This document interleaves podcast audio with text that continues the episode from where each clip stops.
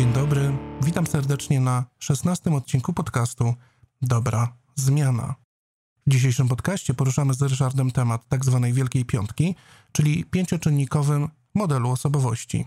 Najpopularniejszym modelu osobowości, najbardziej walentnym naukowo. Pomówimy o tym, dlaczego właśnie ten model jest nauczany na studiach psychologicznych, dlaczego z tego modelu najczęściej korzysta się w badaniach psychologicznych i do czego ten model możemy my wykorzystać.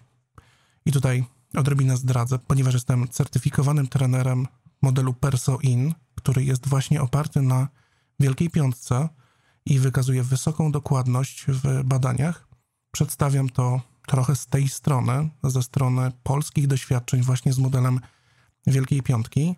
Dla osób, które ten temat bardzo zainteresuje, zapraszam na comiesięczny webinar, który znajdziesz pod adresem ideament.tv slash webinary lub po prostu ideament.tv i u góry w menu jest przycisk webinary i tam są nadchodzące webinary, terminy. Raz w miesiącu organizuję właśnie webinar z metody Persoin, gdzie robimy jedną piątą całego dużego badania.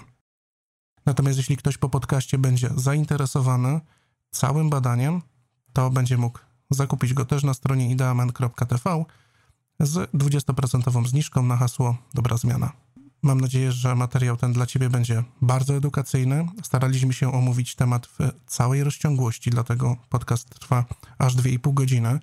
Również zahaczamy o odrobinę historii, więc mam nadzieję, że wszyscy spragnieni wiedzy będą syci. Miłego słuchania. Raz, dwa, trzy. Zaczynamy transmisję. Już nas słychać. szesnasty odcinek podcastu Dobra Zmiana. Witają Was Ryszard Kosowicz oraz Leszek Cibor. Moi drodzy, dzisiaj będziemy mówili o Wielkiej Piątce. I to nie będzie Wielka Piątka wielkich, wspaniałych osobistości. To nie będzie Wielka Piątka mm, najlepszych metod psychologicznych na zrobienie czegoś, ale to będzie Wielka Piątka tego, z czego składasz się Ty, drogi słuchaczu, czyli y, pięcioskładnikowy model osobowości. O nim dzisiaj będziemy mówić. Będziemy mówić w ciekawym kontekście, bo będziemy mówili w kontekście y, polskiego modelu opracowanego w zeszłym roku, modelu, który nazywa się Persoin, z którego mam niewątpliwie przyjemność być certyfikowanym trenerem, przez co być może powiem coś więcej niż tylko powierzchowne informacje, które można o Wielkiej Piątce wyczytać na Wikipedii. No ja właśnie będę starał się Leszka dopytać, do wszystkie szczegóły wydobyć, wydłubać. Oczywiście nie jesteśmy psychologami, więc nie, będziemy się posługiwać badaniami, będziemy to starali się połączyć z praktyką, połączyć ja trochę z filozofią, Leszek trochę z, z teorią przemawiania, z teorią rozwoju, z marketingiem, ze sprzedażą, z prowadzeniem własnej firmy, z polepszaniem się. W zasadzie jakby ten kontekst do tego, czy do modelowania osobowości, no nie? Jakby możemy zacząć sobie pytanie, po co w ogóle nam testy osobowości? No nie? I, tak, no. I okej. Okay. Zostawię Cię, Ryszard, z tym pytaniem. Po co nam testy osobowości? To znaczy ja mam Ci powiedzieć? No nie umawialiśmy się przed, przed programem, że odpowiemy na to pytanie, więc trochę Cię zaskoczyłem. No ale po co? Wydaje mi się, że, że każdy chciałby mieć instrukcję obsługi siebie. Ja na pewno. Taką przeczytałbym takie pięć tysięcy stron, machnąłbym to w jakieś trzy tygodnie i wiedziałbym, jak bardzo mogę schrzanić coś, za co się biorę. Myślisz, że jesteś tak skomplikowany, że na pięć tysięcy stron? Ja na pewno. Jakbym był kobietą, dziesięć tysięcy. Oj, stereotypujesz strasznie. Nieprawda. Właśnie ostatnio. Czy wiecie, czy wiecie że, że D N A kobiety jest większe o ponad trzy procent od D N A mężczyzny? Jeszcze raz? D N A kobiety no. jest większe od ponad trzy procent od D N A mężczyzny. Ciekawe dlaczego. No jak to dlaczego? Bo my mamy tego ur, urąbane półtora, półtora jednej czwartej. No tak. Z, z naszego no genomu. Tak, tak ale tu, jednego i, chromosomu. Ja nie wiem, nie, wiem, nie wiem, czy to się w taki sposób przekłada. Chociaż nie wiesz, no, no się. Genetyka na pewno ma wpływ duży na naszą osobowość. I, natomiast y, y, trochę zacznę od środka. To znaczy zacznę od tego, jaki jest w ogóle motyw do badania osobowości, bo to jest dość, y, dość niejasne, wiesz, można sobie robić różne testy typu, nie wiem, enagram, y, te testy tam, gdzie wychodzą cztery, cztery modele I N T J, I N T P, E N T P i tak dalej. I tam y, są nawet stronki temu poświęcone, że tam y, Napoleon był taki, Einstein był tym i wiesz, y, znane osobowości miały... Nawiązujesz do tych modeli, których są dwie skale, tak? Na dwu, dwuwymiarowe. Y, czyli to, co już zaczął bardzo dawno temu Hipokrates. Dokładnie. Natomiast y, zaczynając trochę od środka, wydaje mi się, i dla mnie na przykład ten kontekst i w pracy z, z ludźmi, i w pracy w, w konsultacjach, czy z Persoin, czy w ogóle w konsultacjach dotyczących jakichkolwiek zmian osobowości, ja widzę tutaj potężny kontekst zawodowy. To znaczy, że wiedząc, jakie masz cechy osobowości, na przykład jak reagujesz na bodźce zewnętrzne, jak reagujesz na krytykę, jak reagujesz na pochwały, i czy potrzebujesz dużo pochwał, czy potrzebujesz dużo bodźców, czy potrzebujesz, wiesz, wyciszonego miejsca pracy, czy y, ludzie, którzy z, nie, z którymi pracujesz, będą cię budować czy gasić. Te wszystkie rzeczy, one się przekładają bardzo bezpośrednio na to, gdzie mogę pracować. I teraz jest to super narzędzie do, dla menadżerów, ale i dla ciebie, kiedy na przykład y, będziesz zmieniał miejsce pracy, będziesz chciał wysyłać C V, na przykład idziesz na rozmowę kwalifikacyjną i wiesz, i, i, i znając swoją osobowość, będziesz wiedział y, na rozmowie kwalifikacyjnej, jakie pytania zadać. Na przykład zadasz pytanie, czy miejsce pracy y, jest wyciszone, albo czy jest możliwość, żebym wziął jakiś dzień w domu, tak, na zasadzie mógł popracować w domu, albo czy jest, jak wysoka konkurencyjność jest, na przykład co muszę zrobić, żeby osiągnąć awans. No nie, bo na przykład jestem osobą, która y, silnie konkuruje, albo na odwrót. W zasadzie konkurencja mnie no motywuje. No, chciałem na, nawiązać trochę do tego, co przed chwilą powiedziałeś, bo wydaje mi się, że takie cechy jak na przykład e, odporność na, na krytykę, czy czy potrzebę pochwały, to się daje w jakiś sposób wypracować. Więc co to jest właściwie osobowość? Bo tutaj będziemy o niej mówić dużo, ale to jest mniej więcej stała, stała cecha naszej... nas? No właśnie, to jest takie, wiesz, można określić, że jest to niewyraźne, ale równocześnie bardzo silnie zdeterminowane przez dwa czynniki. Przez naszą genetykę, przez naszą biologię. Czyli no, na przykład, nie wiem, schodząc do, do takiego fundamentu, to nie wiem, to jest y, przepuszczalność osłonek mielinowych w naszych nerwach, tak? Y, albo na przykład wrażliwość na ból, na zimno, no nie? Mhm. No na przykład. I, i to, tego nie zmienimy.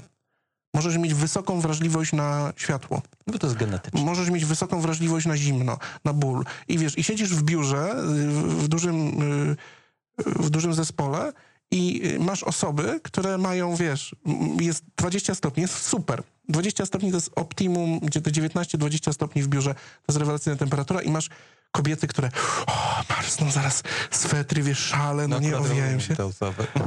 No ty na przykład rozumiesz, a ja jestem, ja jestem taką osobą, że wiesz... osiemnaście i... Ja, ja dwadzieścia stopni, to ja już jestem, prawda, w, w krótkich klapkach, no nie, ja już po prostu mogę, mogę tak pracować. Ja, ja tam siedemnaście stopni i dla mnie jest optimum, no nie? Ale wiesz, o co chodzi.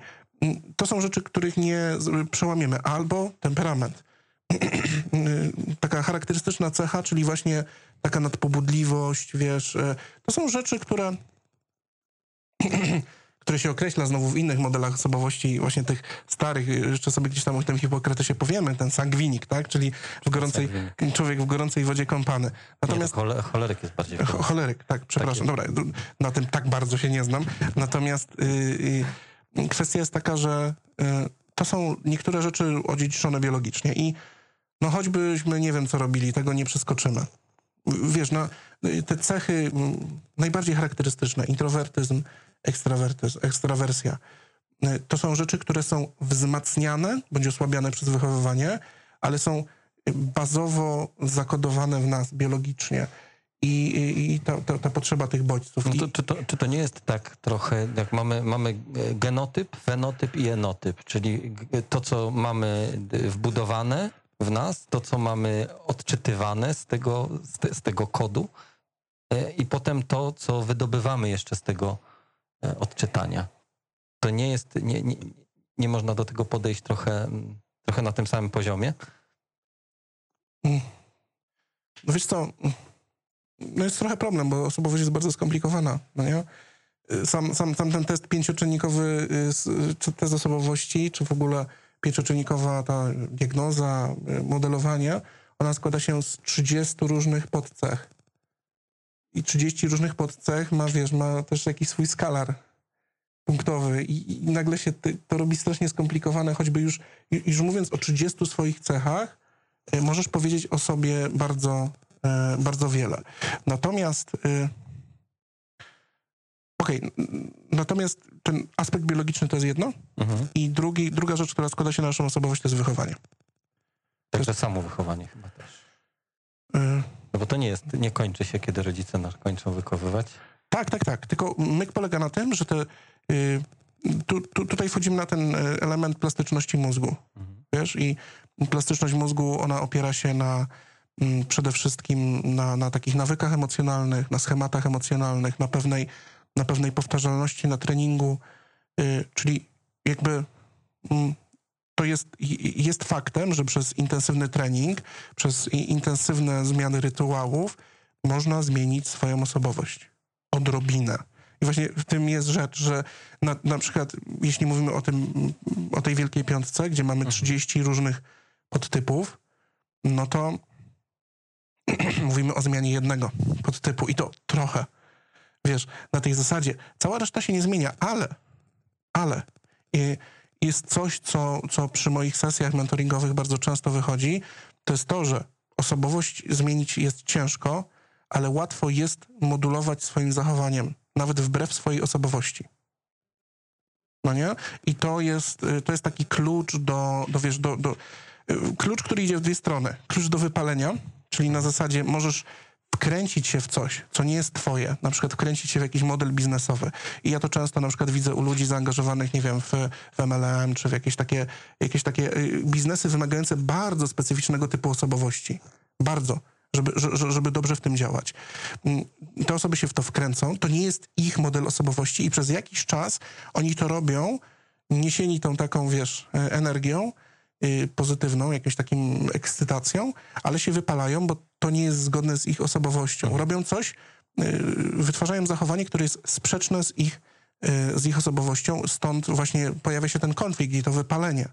I potem niezrozumienie, tak? Na zasadzie, że, że okej, okay, w, końcu, w końcu w którymś momencie te osoby stwierdzają, to nie jest dla mnie. Natomiast właśnie jest ten konflikt, no nie? Ale można świadomie to kreować, czyli można wykazywać zachowanie, które jest pozornie sprzeczne z moją osobowością, ale prowadzi mnie do pewnej zmiany. Mnie się tutaj skojarzyło, to jak to mówiłeś, słyszałem jeszcze no, w trochę innym modelu. W, y, jeden z twórców diska, czy do, z aplikacji diska mówił, że jeżeli chodzi o komunikację, to bardzo ważne jest, żeby sobie uświadomić, że my te, te, te, obowości, te osobowości czy temperamenty, że tego to jest raczej niezmienne. Natomiast możemy się nauczyć bywać w tych innych w tych innych ćwiartkach, tam, tam, jest pod, tam są dwa, mhm.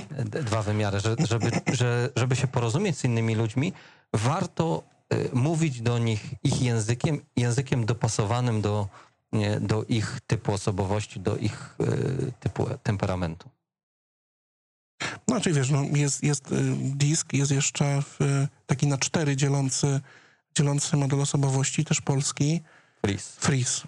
Popularne, prawda? Tak, dość... one, one, są, one, one nawiązują bardzo mocno do siebie, nawiązują do tego klasycznego. No wiesz, jest, jest urokliwe to, że, że generalnie te cztery, te cztery typy daje się rozpatrzyć tylko dwoma, dwoma wymiarami, tak? Czyli in, introwertyzm, ekstrawertyzm i nastawienie na ludzi i nastawienie na, na zadania, na, na, na tworzenie czegoś. Mhm.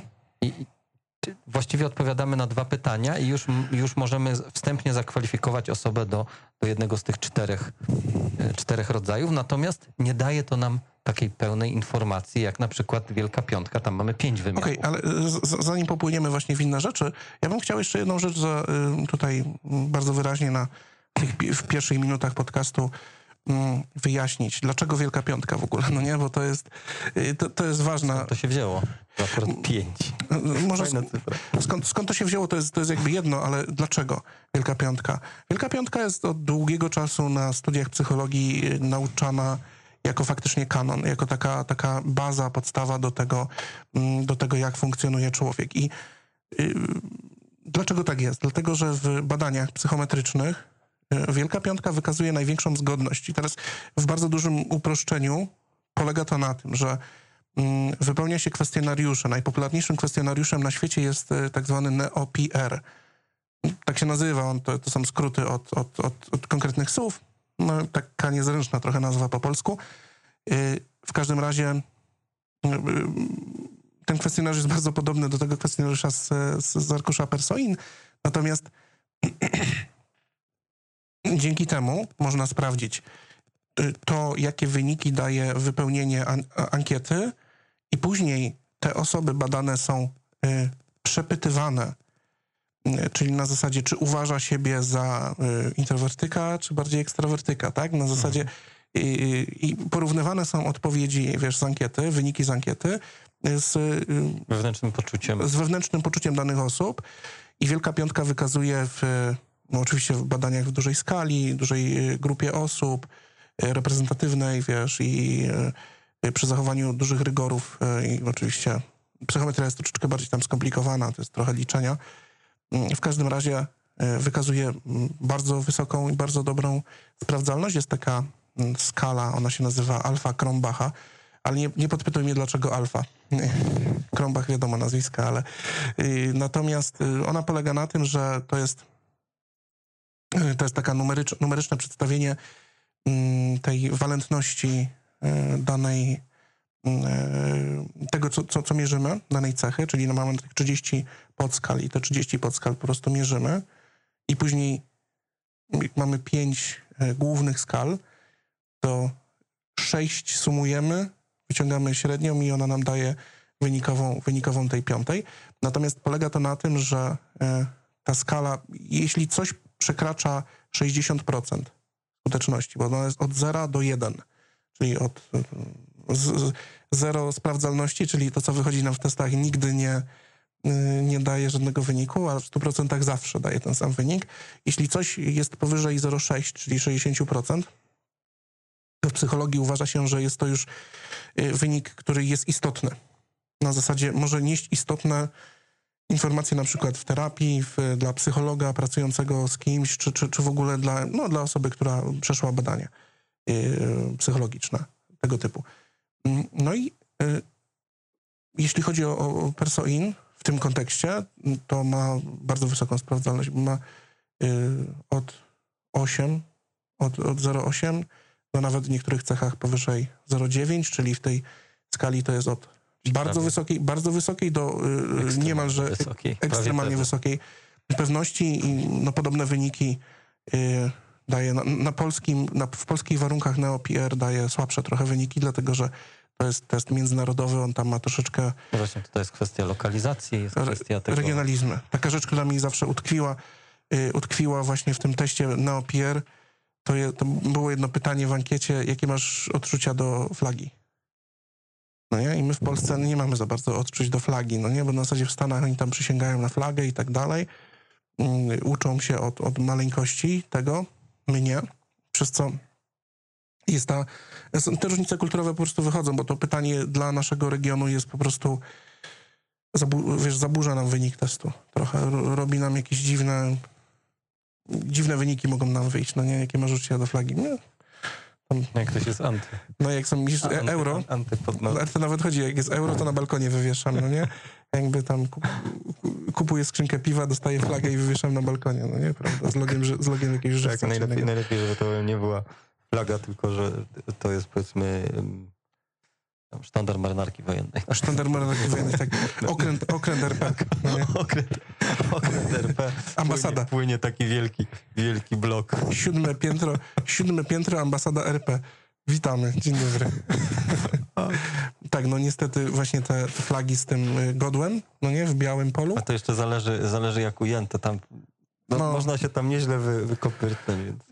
No w każdym razie jest to, jest to, całkiem, jest to całkiem zabawne, więc dlatego właśnie korzysta się z Wielkiej Piątki, bo Wielka Piątka w przeciwieństwie do większości y, hipotez, y, mam taką małą ściągawkę tutaj, y, zerknę sobie za chwilę, powiemy o paru różnych takich pomysłach, y, jakie były na, na osobowości. Wielka Piątka sprawdza się. Wielka Piątka daje wyniki, które, z, z którymi można, można coś zrobić. również, a no, na przykład akurat mam na ściągawce Zygmunta Freuda, który zresztą jest pod ostrym obstrzałem przez, od wielu lat, jeśli chodzi o psychologię. Dziesiątek lat. No, ale, ale wiesz, ale i, i, no i według Freuda struktura osobowości obejmuje I D, superego i ego. I, i przeczytam ze ściągawki, bo to jakby nie... Chyba I D się czyta. I tego superego. No I D, I D, że moja identity, no nie? Źródło z energii popędowej dąży do rozładowania napięcia, kieruje się zasadą przyjemności. To jest I D. Superego reprezentuje wartości moralne, ideały, dąży do doskonałości, hamuje impulsy tego I D. I ego godzi wymagania I D, ego i te pochodzące ze środowiska zewnętrznego. No i tak sobie Freud, wiesz, wymyślił, no nie?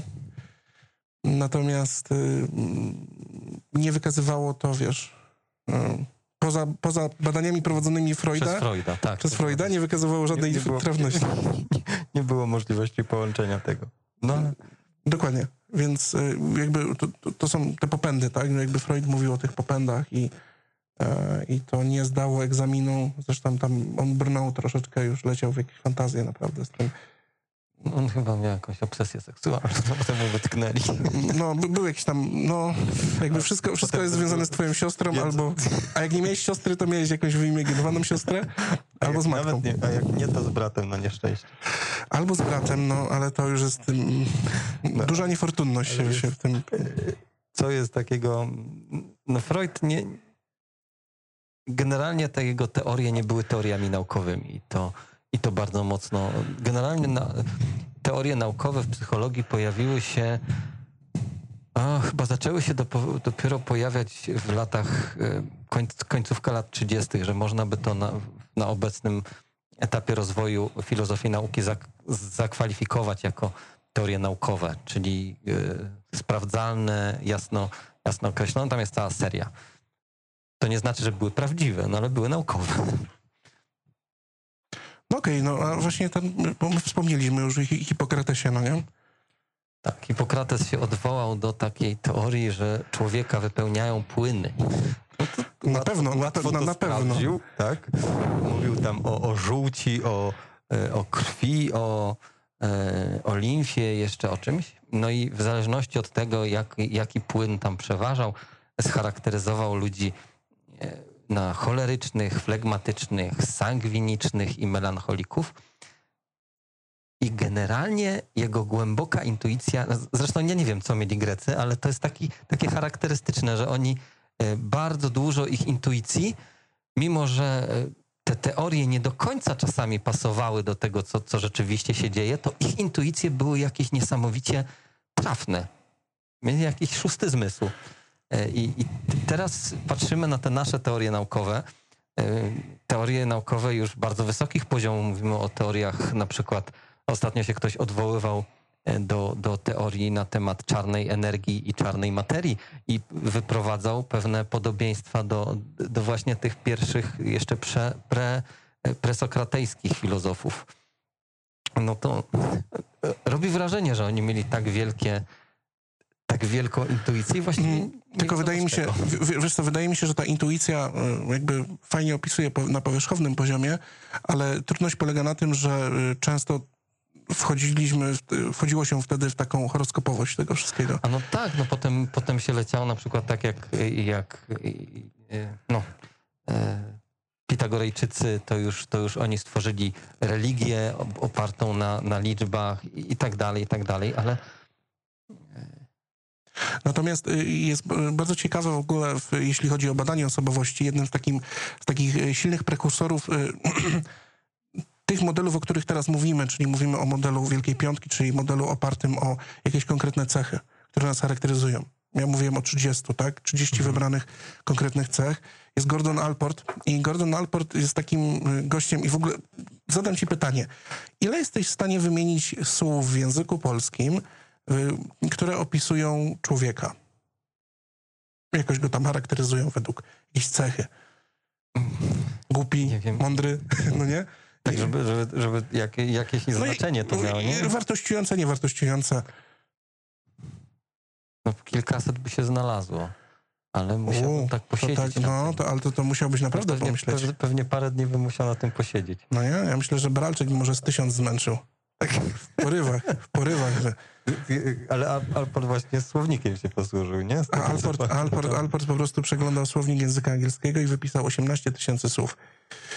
I teraz on jakby wysnuł też taką, jakby on, on, on pobrnął troszeczkę też w taką tezę i to jest bardzo ciekawa hipoteza o filozofii lingwistycznej, że, że język kształtuje naszą osobowość, że jeśli w danym języku na przykład nie ma danego słowa, tak jak właśnie są takie i, i bardzo ciekawe słowa w danych no językach. Myślę, po, po, pośrednio, nie? Język wyraża naszą percepcję. Jeżeli przestajemy wyrażać, jeżeli to przestajemy percepować na poziomie społecznym, no a to się, no to oznacza, że nam zmienia... I on to zaczął, no nie? I na zasadzie, wiesz, jakieś tam plemię nie ma słowa, yy, nie ma słowa ja, no nie? Nie, nie, ma, nie identyfikuje ja, tylko my jesteśmy my jako grupa, no nie? I, i jakby oni trochę inaczej działają, no nie? Trochę mrówki. No, jakby kolektywny mózg, tak? No nie? No to jest... Natomiast wiesz, o co chodzi, no nie? I są takie charakterystyczne rzeczy, które gdzieś antropolodzy wyszukują, wiesz, po świecie. Trochę to tak przypomina kolonializm, bo to jest też takie trochę podejście kolonialne, że a, tam romantyczna kultura ma jakieś magiczne słowo, które wszystko magicznie zmienia. To nie jest do końca prawda, natomiast chodzi mi... Ale jest pewna różnica, wiesz, gdzie... Yy, gdzie, gdzie na Zachodzie mamy silnie zakorzeniony właśnie ten indywidualizm, a na przykład gdzieś tam na jakiejś wyspie w Indonezji ludzie żyją pokojowo, nie mają pieniędzy i coś tam w ogóle. No ale w Afryce, nie? Jak prowadzili system ocen, Anglicy weszli do niektórych krajów, prowadzili system ocen i się dziwili, czemu nie działa, no bo wszyscy równali do najniższego, żeby mu przykrości nie zrobić. No albo właśnie ta, ta, ta filozofia współpracy Ubuntu, no nie? Ubuntu właśnie. No nie? Na tej zasadzie. I to są takie słowa, które są nieprzetłumaczalne na, wiesz, na, na nasze języki. One wymagają szerszego opisu i, i na przykład wpisują się w jakąś teorię polityczną, no nie? Która u nas gdzieś tam zaistniała, a oni to mieli natywnie jako sposób bycia od tam setek czy nawet tysięcy lat, no nie? Na tej zasadzie. Więc jakaś tam filozofia lingwistyczna jest, czyli język może kształtować, na pewno kształtuje w jakiś tam sposób naszą, nasz odbiór świata, nasze reagowanie na bodźce, nasze reagowanie na interakcje społeczne, podchodzenie do interakcji społecznych. Ale to już badano na, na, na poziomie... Próbowano to robić, prawda? W dwudziestym wieku. Próbowano to robić na dwie strony, ale... Ty... Że na przykład badania na temat percepcji emocji wśród mężczyzn z tak zwanego WASP, tak? Biały Amerykanin, anglo wyznania protestanckiego, protestanta, protestanckiego i, i, i oni jednak badano ich pod kątem tego, jaka jest percepcja emocji i to znacznie, to spektrum emocji było znacznie zubożone. Nie było przyzwolenia takiego odczuwania. Więc tak, do, doszliśmy do tego, że język nas kształtuje i, yy, i to są... Yy, to jest taki zbiór, zbiór poznaw, poznawania tych, yy, tych różnic w osobowości oparty o cechy, tak? Yy, to znaczy istnieją jakieś cechy, te cechy są wyrażane w języku albo są w jakiś inny sposób społeczności komunikowane i patrzymy na to, co mają, jakie mają współzależności, jakie, jakie słowa, jakie treści się łączą i, i, i komasujemy to, tak? Zbieramy, zbieramy do jakichś konkretnych wartości. No, Allport był pierwszy, tak? Ale potem byli inni i, i, i Wielka Piątka wpisuje się w to. Znaczy, Allport wydaje mi się, że był pierwszy, bo zrobił coś naprawdę imponującego. No nie? Na zasadzie, wow, ten gość zrobił osiemnaście tysięcy. Ja myślę, że on był flegmatykiem. Praca, praca życia, no nie? Pomyśleć sobie, jak żona. Albert, co tam robisz, no nie? Czytam słownik. Czyta ten słownik i spisuje, no nie? Zupę masz, zjedz, zjedz zupę. Jeszcze tylko tysiąc słówek. Cały rok nad tym siedzisz. Za robotę byś się wziął. Przyniósł jakąś kasę do domu. Muszę czytać, nie. muszę czytać. Kup, kup mi nowy słownik. Kup mi nowy słownik. No, nat natomiast jest jeszcze oczywiście inna znana osoba i to jest y, y, Carl Jung. Jung jest bardzo po popularny. Y, Gustaw, tak? I... Y, Tylko że on, on trochę podchodził od, od innej strony, bo on pod, podchodził do takiej... Ja może trochę to spłycę teraz, nie będę wchodził zbyt głęboko w, w, w to, co się tam u niego działo, ale podchodził do takiej teorii osobowości jako... że jest kształtowana przez kulturę, przez generacje, przez, przez pokolenia, że jest jakieś, wiesz, o, o, że kultura jest żywa. I ale jest, równocześnie są jakieś takie, jest jakaś taka osobowość społeczna. Zbiorowa osobowość, tak, taki wielki atom, który nad pulsuje i wiesz, i, i, i funkcjonuje. I oczywiście jest to hipoteza, ale ona jest trudna do sprawdzenia, bo kultura jest strasznie zamieszana. No, ja sobie to zepnę. Yy, yy, bo kultura jest strasznie skomplikowana i zamieszana. Yy, natomiast yy, no to jest ważna postać, jeśli chodzi o, o, wiesz, o modele osobowości, o kulturę, yy, o to, jak to wszystko, jak to wszystko działa. I yy, ona może brzmieć, Jung może brzmieć trochę magicznie.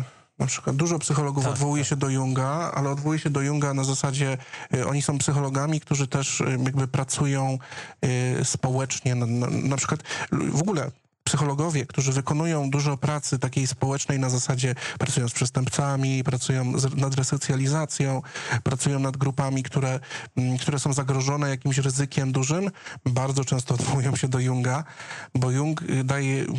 Wydaje mi się, że Jung jest dość łatwo, dość łatwo odpowiedzi im, im daje. Na zasadzie, że wiesz, tak jak... W, to jest klasyczna dyskusja w Stanach, no nie? Że masz niewolnictwo, przez co... No nie? X. Wiesz, było niewolnictwo, przez co X.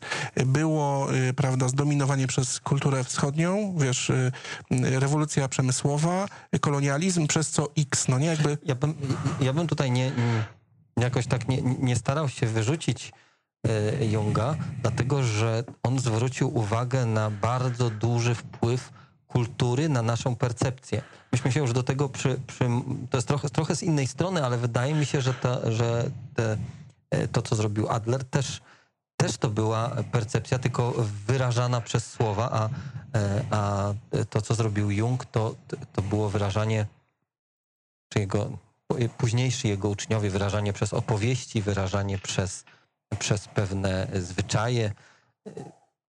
To wszystko rzeczywiście ma znaczenie i gubienie tego, są takie pomysły, żeby, żeby wyciąć to z kultury. Wydaje mi się bardzo złym pomysłem, dlatego że zgubimy, zgubimy jakiś wektor, który nas kształtuje i może się okazać, że, że to, co go zastąpi, nie, jeszcze bardziej nam się nie spodoba. A ja mam ważne pytanie dla ciebie, Ryszard. Czy w twoim odczuciu, jako osoby ukształtowanej w, w naukach filozoficznych, czy osobowość definiuje to, kim jesteśmy? Tylko całość. To znaczy, czy, czy jest zero-jedynkowo? Nie, no, czy, czy, jeśli, jeśli miałbym zadać te takie, wiesz, koronne pytania. Dusza, kim, jest, tak? kim jestem, dokąd zmierzam? No nie, no ale kim jestem, dokąd zmierzam? No nie? Może dokąd zmierzam, osobowość mi nie do końca da te odpowiedzi, ale kim jestem? Czy, yy, yy, czy osobowość wyczerpuje... Taki, wiesz, ek ekstensywny się, opis. Wydaje mi się, że nie, wy, nie wyczerpuje, dlatego że mamy całe, całą masę innych elementów, które na to wpływają. Po pierwsze, sami możemy szukać, badać, możemy się otwierać na inne kultury, możemy się otwierać na inne światopoglądy wewnątrz naszej kultury. Możemy się zetknąć z jakimiś przeżyciami, które nas nieco zmienią, zmienią nasze postrzeganie, zmienią naszą percepcję. A możemy nagle zobaczyć, że wnioski, które żeśmy wyciągali, to nie były zero-jedynkowe. Bardzo często dokonujemy wnioskowań, które nie są, nie są wnioskowaniami ścisłymi, tylko są przybliżone, tak, oparte nie na logice zero-jedynkowej, tak, jest, mhm. nie ma, tylko na, na logice najprawdopodobniej jest, albo najprawdopodobniej nie ma. Tro, trochę cię podpuściłem, bo sądziłem, że tak odpowiesz. Natomiast chodzi, chodzi, tam jestem przewidywany. Chodzi mi o to, że wiesz, ja się nad tym zastanawiałem i... Yy... I wiesz, i, i okej, okay, test jest uproszczeniem, no nie? Ty powiedziałeś, że przeczytałbyś y, tysiącstronicową książkę na swój temat, test ma powiedzmy pięćdziesiąt stron, no nie? Bierę. Czyli jest, czyli jest jakby y, brykiem, no nie? Jest ściągawką, skrót, no nie? Ze skrótu. Skrót ze skrótu zrobiony, tam kto kogo zabił, w którym akcie, wiesz, masz szybko, szybko przez fabułę przechodzisz, prawda, kto kogo poślubił, jakie są główne postaci i tak dalej. Y, y, y, Okej, okay, to jest uproszczenie, ale ja byłbym osobiście w stanie zaakceptować to uproszczenie. Dlaczego?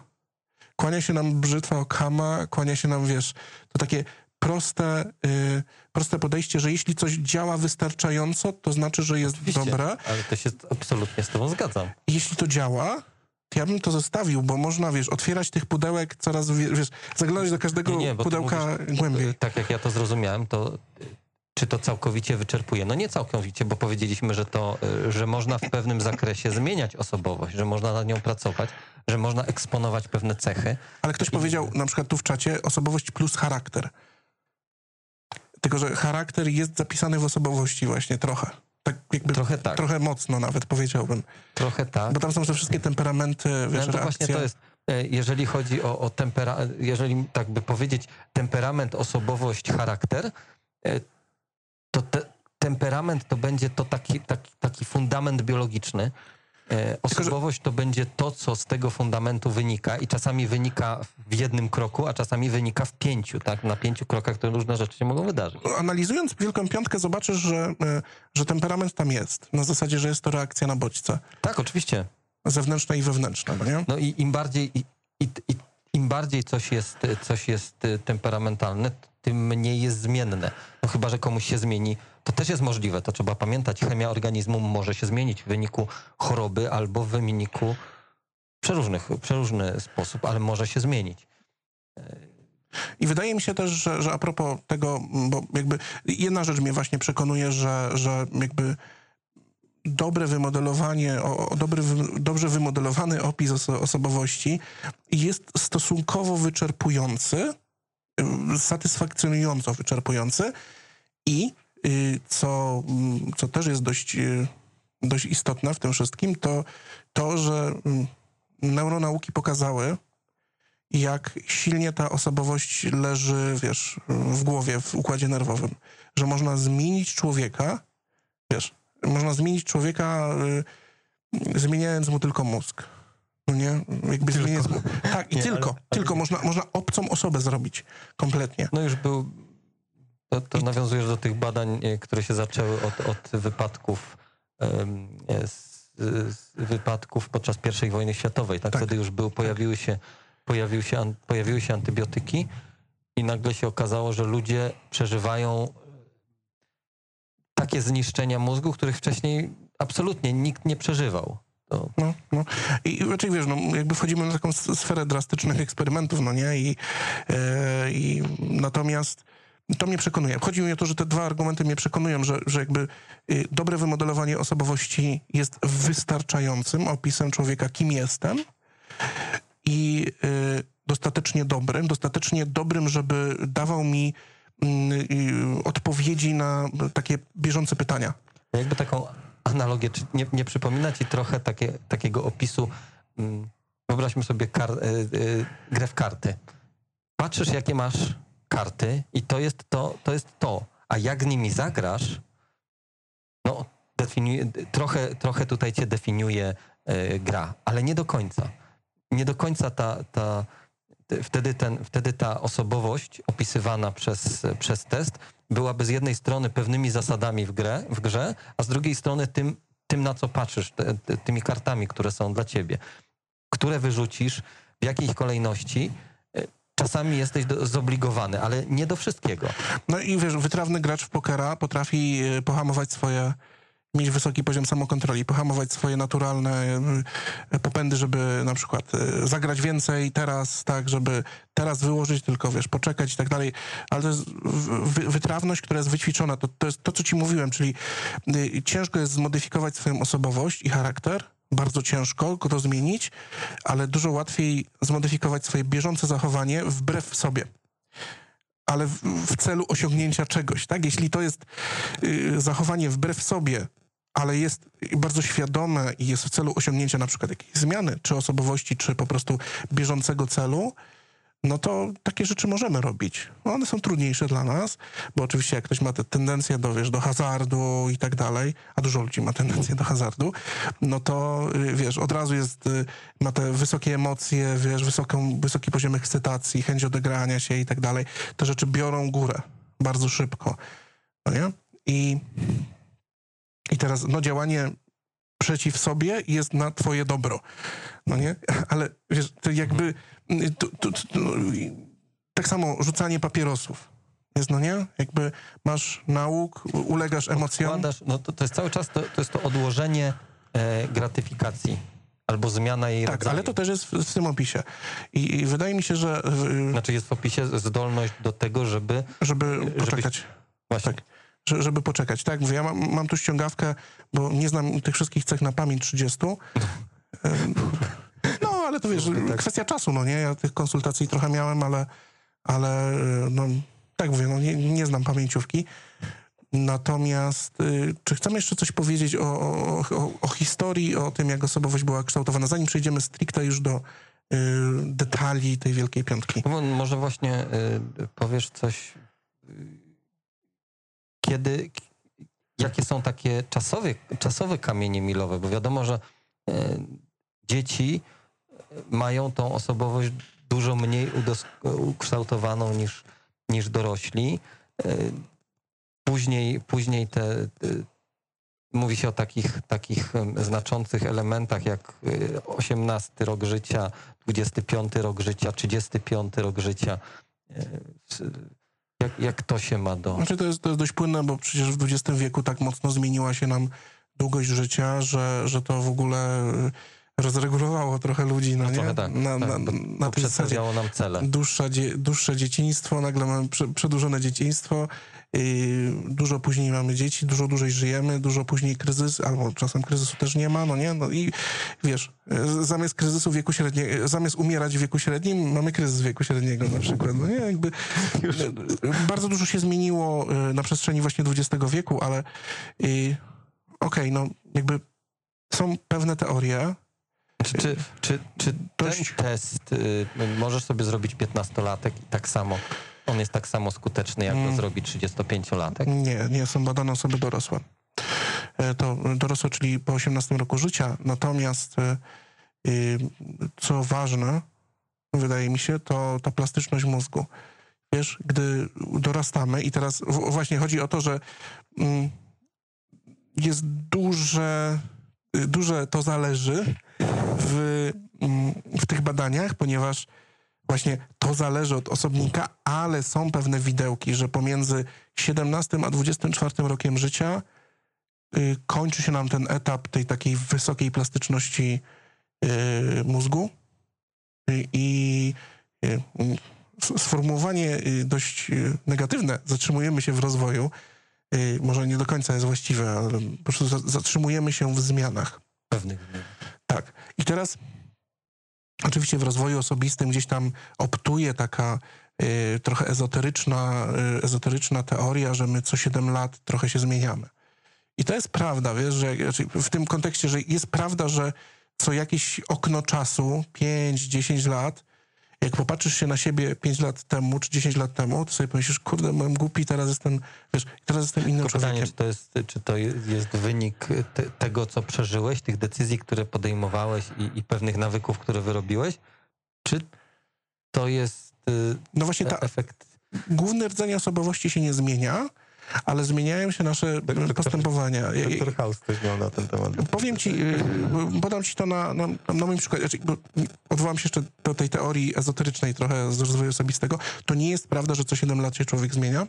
Czy tam co pięć, czasem się mówi co, co dziesięć. Jakby te siedem lat jest tak arbitralnie stwierdzone, bo gdzieś tam taki ładnie brzmiący slogan w pop biologii brzmiał, że co siedem lat wszystkie komórki ciała się wymieniają. No nie? I to tak, wiesz, to tak daje nam do myślenia, a co siedem lat się wszystkie komórki ciała wymieniają, więc ja jestem nowym człowiekiem. Co siedem lat jestem nowym sobą. No nie? Mogę być lepszym sobą. Prawda polega na tym, że co z tego, skoro połączenia neuronalne zostają, mogą się degenerować i możesz zapominać. Może być gorzej co siedem lat, a nie lepiej. Co siedem lat może być, w twojej głowie może być gorzej co siedem lat. E, zwłaszcza jak jesteś piłkarzem i każde zderzenie głowy z piłką po prostu sprawia, że... Albo bokserem. Albo bokserem, że tracisz trochę tych szarych komórek.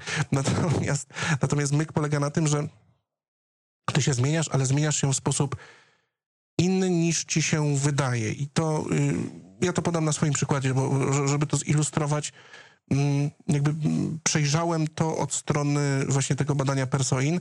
Ja w, w badaniu Persoin mam people, e, czyli pierwszą cechę, to w jaki sposób wchodzę w relacje, na skrajny jeden. Skrajny jeden stereotypowo jest uważany, że jestem osobą hmm, wysoce egocentryczną, e, można powiedzieć samolubem, egoistą, który nie dba o innych, ma opinię wszystkich w nosie, absolutnie. I ty mnie, Ryszard, znasz. Wiesz, że jestem złotym człowiekiem. Śmiejesz się teraz.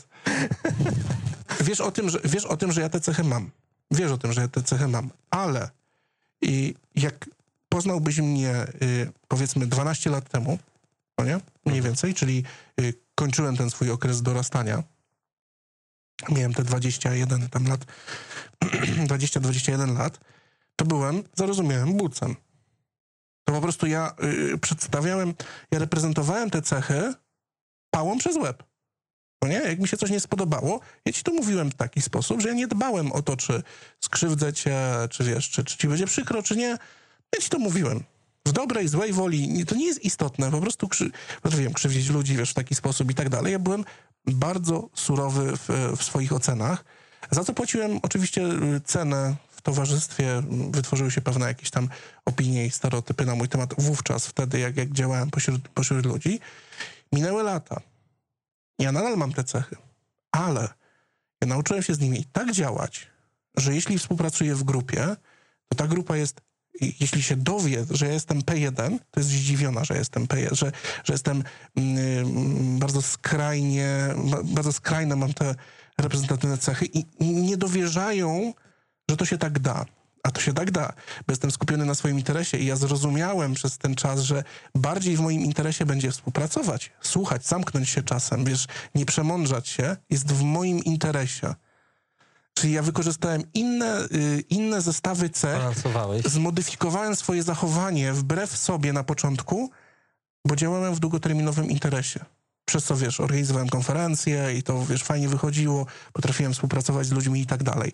I jakby zrobić dużo y, lepsze rzeczy. Czyli w pierwszym tym etapie, jakby nie, nie znając tego modelu osobowości, ja to oczywiście teraz, wiesz, patrząc się wstecz, to w sobie można fajnie poukładać. No nie? A to zawsze jest trochę chaotyczny proces, ale działałem wbrew swoim cechom osobowości, żeby osiągnąć długofalowy, egocentryczny cel, tak, zadbać o swój interes, długofalowo i to zaczęło wychodzić. Przez co ja się zmieniłem.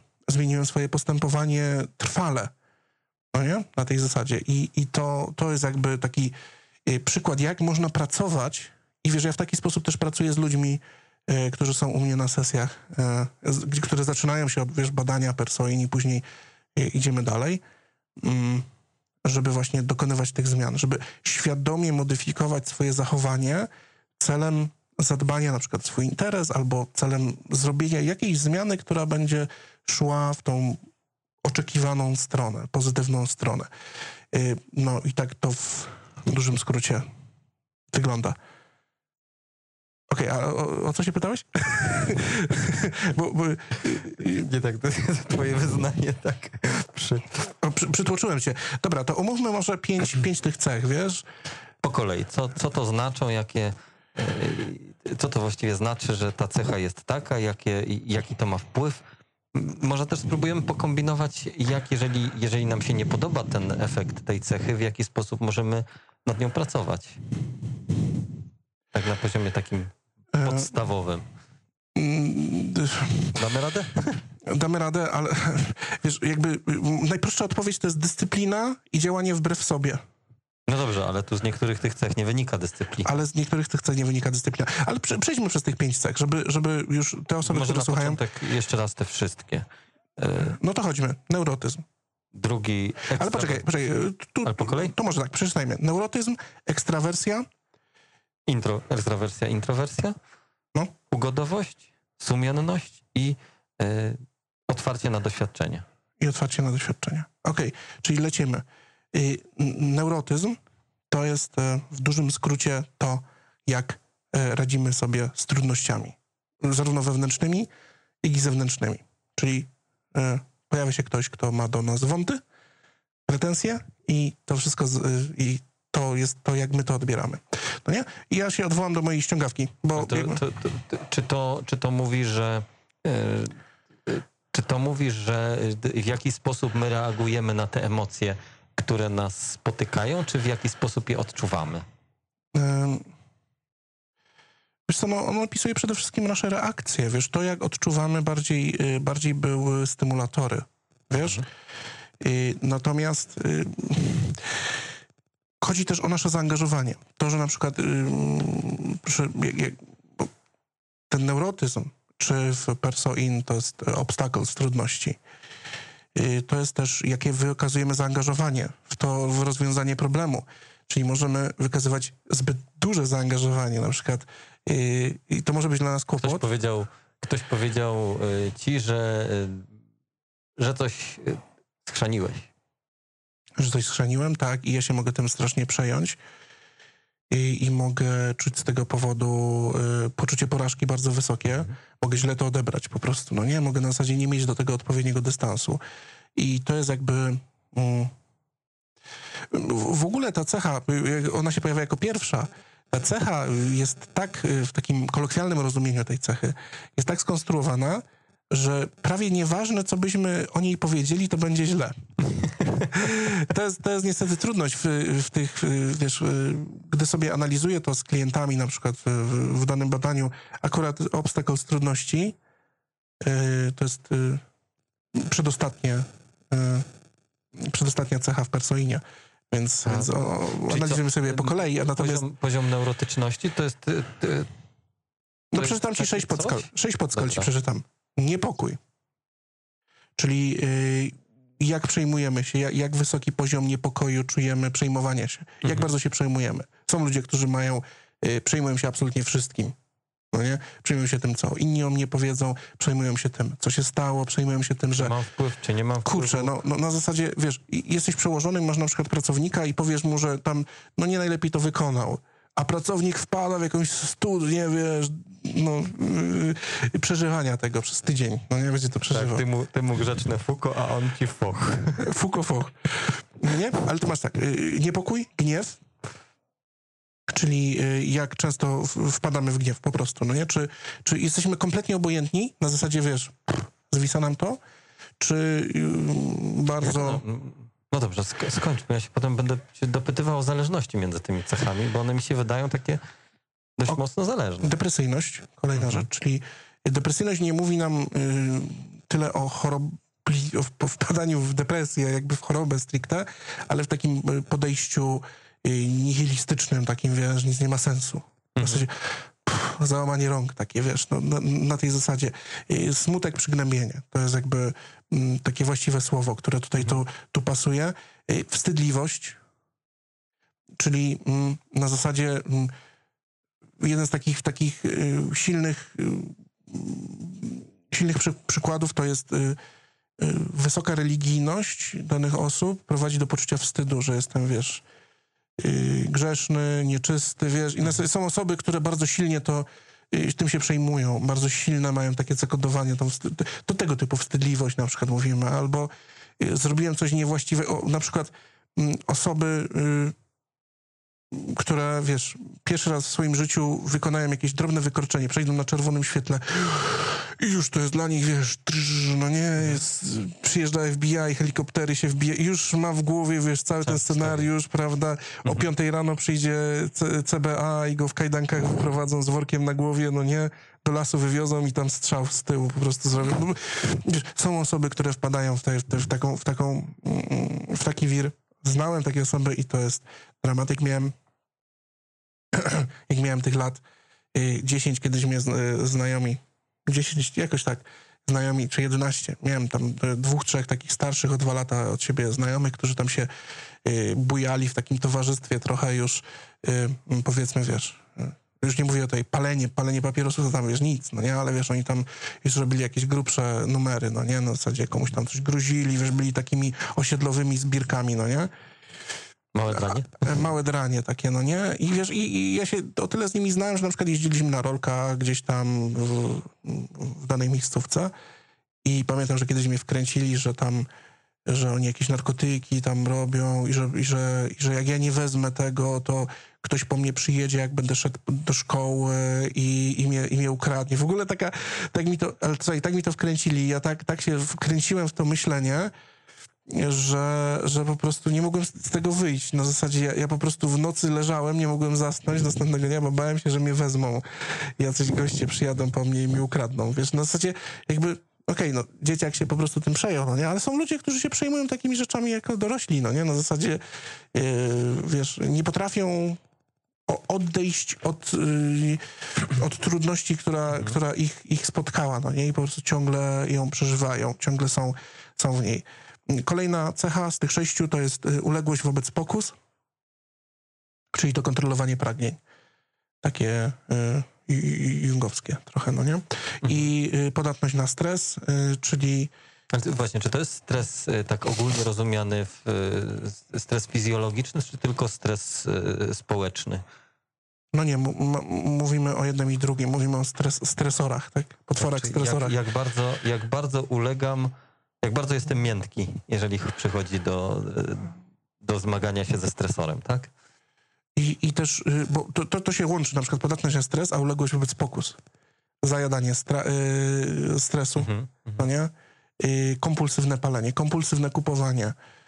Y, czyli na przykład y, jestem pod... Właśnie, ale ty, ty, to, to po, przy, przyjrzyj, może, może na tej neurotyczności będzie tak łatwiej. Jak to, jak wygląda zależność między tymi, tymi pięcioma, sześcioma cechami? Bo one są, na przykład niepokój, y, Niepokój niejako współgra z depresyjnością. Jest też, na pewno jest jakaś wspólna cecha z, ze wstydliwością. To nie są takie osobne klocki. One na siebie no, dlatego są w jednej... ze, ze sobą współ, współoddziałują. Dla, dlatego są na przykład w jednej ce, cesze y, trudność, tak? No. Pojawia się, pojawia się jakaś trudność i, i wiesz, i... Mm, możesz być na przykład zaskoczony, wiesz, jak poznajesz nowe osoby, że na drobne zwrócenie uwagi ktoś reaguje gniewem. Są osoby, które, wiesz, zwrócisz komuś uwagę na zasadzie, na przykład siedzicie przy stole, no nie? I ktoś uporczywie, miałem taką sytuację, w ogóle miałem taką sytuację na szkoleniu kiedyś i nie ja szkoliłem, tylko ktoś tam szkolił i siedziałem sobie w jednym tam z tylnych rzędów. Miałem w ręku długopis i, i robiłem, a nie, mam, to, nie ma tego przycisku, no, ale robiłem, cykałem sobie, po prostu jakby miałem ten tik, że cik, cik, cik, cykałem długopisem. Mhm. I teraz dla kogoś, kto siedział obok mnie, jakiegoś gościa, to była trudność. I teraz to był ten test, jakie on ma, jaką on ma reakcję na obstacles. I są osoby, które przeszkadza ci cykanie długopisem, taka drobna rzecz. I są osoby, które będą y, wpadały W, zamykały się w sobie, miały tą wysoką depresyjność, wstydliwość, czyli wstydzę się zwrócić ci uwagę, wstydzę się tej interakcji, zamykam no się w sobie. Mną, ze mną coś jest tak, branie tego do siebie, tak. Ze mną coś jest źle, że mnie to przeszkadza. Jest, i podatność na stres mam wysoką i uległość wobec pokus, czyli muszę to jakoś odreagować później, na zasadzie ten stres będę musiał jakoś... I, i tak ma dużo osób. Ale na przykład ten gość zrobił tak, że zamiast, yy, yy, przepraszam, czy mógłby pan tam, no wiesz, kulturalnie zwrócić uwagę i wtedy bym się skapnął i w ogóle schował gdzieś tam ten długopis do kieszeni, to ten na mnie wyskoczył, ale tak z mordą, no nie? Przepraszam, ale, yy, ale, ale wyskoczył na mnie. I, i wiesz, jest to taki, czyli gość miał yy, obstacles, wysoki poziom gniewu, miał, no nie? Na zasadzie nie, nie mógł się powstrzymać, czyli miał uległość wobec pokus, pokusa, żeby szybko wyładować się i gniew. No nie? Na zasadzie, żeby, mhm. żeby za, zareagował wysoce energetycznie. Ale to się też wiąże z innymi cechami osobowości, zresztą jak będziemy czytać. Ale to masz taki przykład, wiesz, różnie ludzie reagują, po prostu, no nie? Na zasadzie zwrócisz, przykładowo, jesteś w sklepie, obsługuje cię jakaś pani i, i, i jest coś nietypowego w niej. Na przykład ma kwiatek we włosach. Miałem taką sytuację i... No i wiesz, obsługujesz, no i czasem powiesz, że piękny ma pani kwiat, kwiatek we włosach, no nie? I teraz, jeśli dla ciebie jest to problem, no nie? Na zasadzie, bo jest to jakiś jest to jakieś spotkanie z kimś nieznajomym, kto, kto mhm. prawi ci jakiś taki randomowy komplement i wiesz, mo, możesz to różnie zinterpretować, wiesz, jako seksistowska uwaga, może to być, wiesz, jakaś nie, nieprzyzwoitość, no nie? I możesz zareagować. Pan na moim kwiatku. Wstydliwością, gniewem możesz zareagować, możesz oczywiście podziękować, mhm. przyjąć komplement, jakby zupełnie mieć inną reakcję na to. Zupełnie inaczej to... Mhm. Ale wiesz, w takich codziennych rzeczach wychodzą te nasze cechy osobowości. W pracy to jest po prostu nagminna rzecz, no nie? Ktoś mi przeszkadza i odczuwam z tego tytułu niepokój, muszę wyjść i tą osobę obgadać. Bo mam nawyk obgadywania, czyli ulegam wobec, mam pokusę taką, że, żeby, wiesz, no wyładować się. Wziął się z tego, że, że to jest jakiś sposób odreagowania. Tak. tak obniżam, obniżam, obniżam inne z tych, z tych elementów, bo na przykład powiedzenie mu tego, co, o co mi chodzi, to już jest bardzo duży problem. Natomiast powiedzenie, o co mi chodzi, czyli też jakaś reakcja, ale innej osobie, to już jest, to już jest mniejszy problem. Dokładnie. Natomiast chodzi mi o to, że te rzeczy wychodzą. No nie? Te rzeczy wychodzą w momencie, gdy coś jest dla mnie trudnością, no to... To może jakiś protip dla menadżerów. Jak się, jak się zachować, jak zaobserwujemy takie, takie, takie zachowania z tej, z tej bajki? Jakiś jeden, żeby naszym słuchaczom coś... Coś wrzucić. No przede wszystkim y, inaczej. Są menadżerowie, którzy zdają sobie z tego sprawę i są menadżerowie, którzy nie zdają sobie sprawy w ogóle, że, że wiesz, że człowiek... Można opisać człowieka... Oprócz swojego czasu, dwóch rąk, dwóch nóg ma jeszcze emocje i się składa z... I, i oprócz kosztu księgowego. Tak, tak nie jest tylko liczb, liczbą księgową. Czego składa się pracownik z kosztu księgowego? O, przepraszam bardzo. Z zusu. No to właśnie. No. Z zusu się składa jeszcze, tak. I z wydajności się składa. O, to. ZUS zawsze za mało. Wydajność podkręcamy. Tak jakby były takie nitum. To nie jest porada dla menadżerów, to dobra? Nie była, to daje problem, problem polega na tym, że wielu menadżerów kompletnie nie zdaje sobie z tego sprawy i kompletnie tak nie rozumuje. Całe szczęście w dużych organizacjach istnieją działy H R, które zdają sobie z tego sprawę, bo na przykład działy H R zatrudniają po prostu psychologów, czy zatrudniają osoby, które... Niestety działy H R czasami zatrudniają psychologów nie w tym miejscu, gdzie trzeba. Ale to jest... No ale powiedzmy, że ten dział H R jest takim wentylem, gdzie nie traktuje się osoby właśnie poprzez suwaki i, i, i liczby w Excelu. Natomiast myk polega na tym, że... O Jezu, zachrypłem. Menadżerowie mogą wykorzystać choćby sam, same, samą kwestię tego, jak ktoś podchodzi do trudności, żeby na początku spotkania, bo to, to zależy też, czy menadżer ma generować tą trudność, czy ta trudność przyszła z zewnątrz i trzeba ją w jakiś sposób no, rozłożyć po zespole. Menadżer ma generować trudność, to może... Na przykład wiem, że ktoś jest nadpobudliwy, trochę mu przekręcić, wiem, że mu muszę za chwilę, za chwilę go muszę... ustawić do pionu, bo coś robi nie tak, ale wcześniej mogę zadbać o jego środowisko pracy, żeby obniżyć mu stres. Tak, dlatego na przykład, wiesz, krytykuje się na osobności. To jest jakby ta podstawowa zasada, niezależnie od tego, kto lubi jak, jak pracować, no ale jeśli na przykład jestem menadżerem i mam do przekazania złe wieści, że będą na przykład zwolnienia, nie? No to, to dla wszystkich będzie test obstacles, trudności i teraz menadżer, mądry menadżer mógłby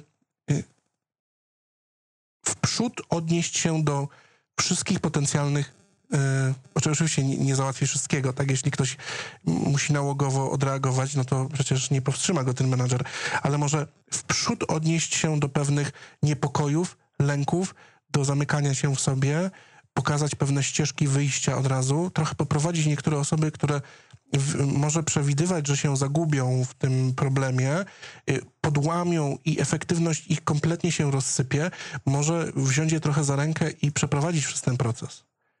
Jakby pomóc być przy nich, tych osobach, tak? Na zasadzie, wiesz, od prosty, zaczynając od prostych komunikatów. Wiem, że to będzie dla ciebie trudne, wiem, że ty to przeżyjesz ciężko, ale damy sobie radę, bo jesteśmy zespołem, tak? Wiesz, wiesz, o co chodzi? Od samych komunikatów, później poprzez faktyczne akcje, czyli codzienne wspieranie, wiesz, jakby balansowanie, wiesz, tylko właśnie ten menadżer może nie wiedzieć, kogo ma w zespole, może mu się wydawać, że ma osoby, które świetnie sobie radzą z obst wiesz, obstacle stresem, a się okazuje, że oni tylko robią fajną fasadę, a po prostu wewnątrz siebie się roz rozpadają i rozsypują. Dlatego właśnie robi się te testy. Dlatego te testy są na przykład przydatne w, w, w zarządzaniu, w menedżmencie, żeby na przykład menadżer wiedział mniej więcej, z kim ma do czynienia, z jakimi osobami, jaką, jaki ma zespół, jak ten zespół ma ze sobą pracować, współpracować i tak dalej. To jest istota zawodowa właśnie tego fun funkcjonowania. No i to są obstacles, czyli trudności, czyli pierwsza cecha w tej klasycznej yy, Wielkiej Piątce, neurotyzm. Czyli druga teraz. Przechodzimy do... Okej, okay, przechodzimy do drugiej. Ja strasznie zachrypłem, yy, więc muszę się napić. Jaka, jaka była druga? Druga to jest ekstrawertyzm i introwertyzm. Jak bardzo, jak bardzo ekstrawertycznie albo jak bardzo introwertycznie podchodzimy. I, i w Persoinie to są ludzie, tak? Nie, to są stymulatory. Są stymulatory. Stymulatory, dokładnie. I, y, czyli jest ekstrawersja, introwersja i ambiwersja, czyli te, te takie pomiędzy, no nie? Mhm. I y, w ogóle introwersja i ekstrawersja jest taką i, i najmodniejszą, jakby najmodniejszym sposobem opisywania siebie, definiowania się w jakiś tam określony sposób, jest źródłem wielu nieporozumień, jest źródłem wielu takich też... Inaczej, mam... Ja na przykład mam...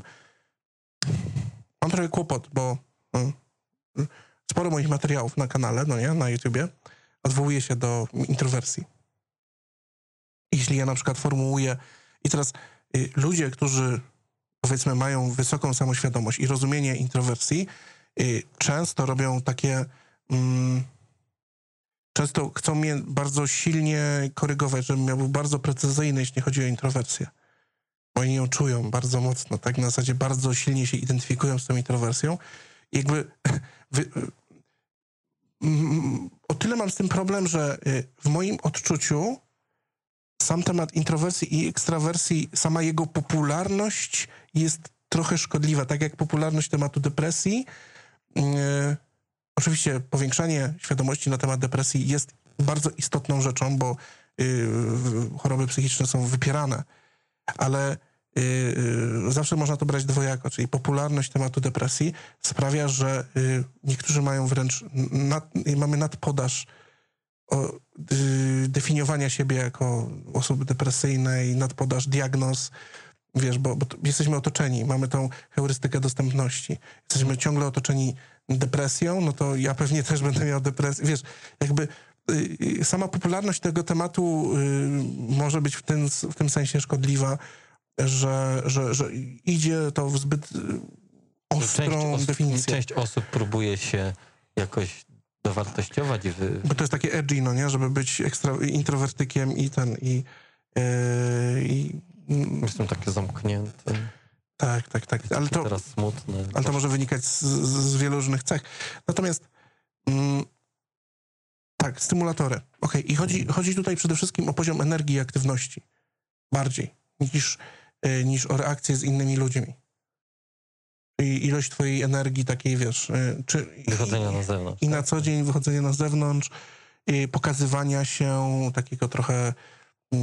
intelektualnego ekshibicjonizmu, czyli ile powiem o sobie, ile ukryję, ile powiem o sobie i gdzie jest ten komfort, tak? Gdzie jest ten komfort? No, bo to jest cecha, która należy jeszcze do tych, do tych klasycznych odwołuje się, tak? To tak. Mamy ekstrawertycy, introwertycy. Ekstrawertycy to są, to są tradycyjnie cholerycy i sangwinicy, a, a introwertycy to są ci flegmatycy i melancholicy. Więc to jest cecha, którą... To jest wymiar, który, który jest jakoś lepiej znany. Ale przejdźmy przez tych sześć, sześć podcech stym, stymulatorów, ek, ekstrawersji, introwersji. Serdeczność.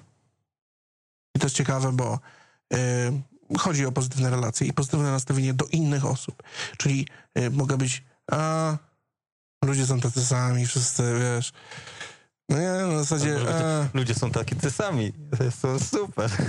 Tak samo super są. Tak samo super. Nie, nie, każdy jest inny, każdy jest, wiesz, unikalny. Nie, no dajże spokój. Inny, u, unikalny diamenty. Nie lubimy snowflakes. Nie lubimy snowflakes, nie wiem. No w każdym razie, chodzi, chodzi o to, że wiesz, można posunąć to do, do ekstremum. Oczywiście pokazujemy pewne przykłady uproszczone, ale chodzi o, o tą wrogość też. Czyli mo, może być tak, że osoba wykazująca silne cechy introwertyczne może traktować innych jak intruzów. Jako, jako potencjalne zagrożenie. Jako potencjalne zagrożenie, wiesz. Serdeczność tutaj jest to y, taką, taką kluczową cechą. To, to, jak, to, to jak to się zbiegnie z taką, taką omawianą już cechą? Lecimy dalej. No nie? Dobrze. Druga cecha. Jesteś. Towarzyskość. I ona mówi o zapotrzebowaniu twoim na kontakty. I teraz, y, co bardzo często, wiesz, pojawia się w materiałach, ja na przykład mówię w animacjach czasem, że osoby z tendencjami introwertycznymi, które y, unikają kontaktów z innymi, a w komentarzach y, pojawia mi się osoba, jak to introwertycy, y, nie jest tak, że introwertycy nie kontaktują się z innymi. Ja mówię, unikają kontaktów z innymi, którzy mają tendencję do unikania. Ale dlaczego? No nie, bo ten introwertyzm ma różne skale, y, posunięty do mega ekstremum, to jest depresja i po prostu nie chce się widzieć z nikim, ale myk polega na tym w, w, w introwertyzmie, że y, można to potraktować jak baterię, że ludzie mnie wyładowują, a doładowuję baterię albo sam, w samotności, albo doładowuję swoje baterie w bardzo bliskim gronie, tak, dwóch, trzech osób. I to jest ten mój komfort. Na zasadzie i ja jestem tym typem, ja, ja na przykład jestem tym typem introwertyka lekkiego, ja mam, lekko się skłaniam ku introwertyzmowi, ja osobiście, że y, ja ładuję baterię nie sam, ja samodzielnie też mam, mam zapotrzebowanie na pewne towarzystwo, tylko ładuję to baterię w towarzystwie dwóch, trzech osób. No dobrze, ale ty mówiłeś na przykład że, o sobie, że jesteś osobą, która bardzo lubi i, i bardzo czerpie energię w, na scenie, kiedy jest, kiedy... No ale to jest zupełnie inna sytuacja. Czyli traktujesz tą, tych, ty, tych ludzi, przed którymi występujesz, jako całość, tak? No to nawet nie chodzi o to, bo jakby, no...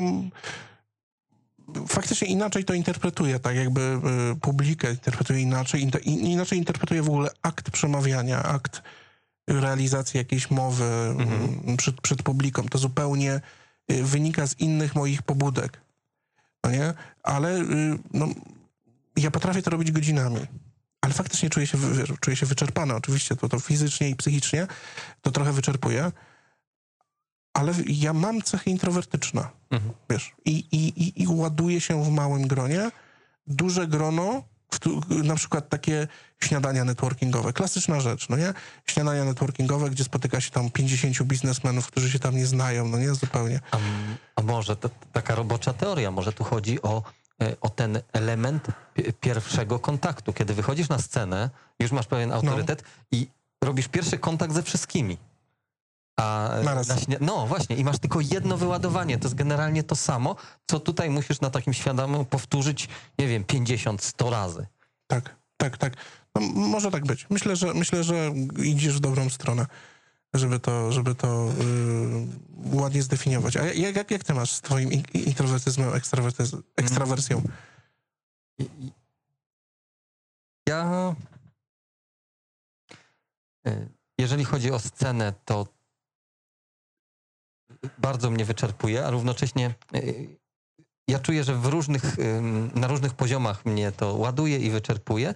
Jeśli chodzi o takie kontakty osobiste, to wolę takie ugruntowane.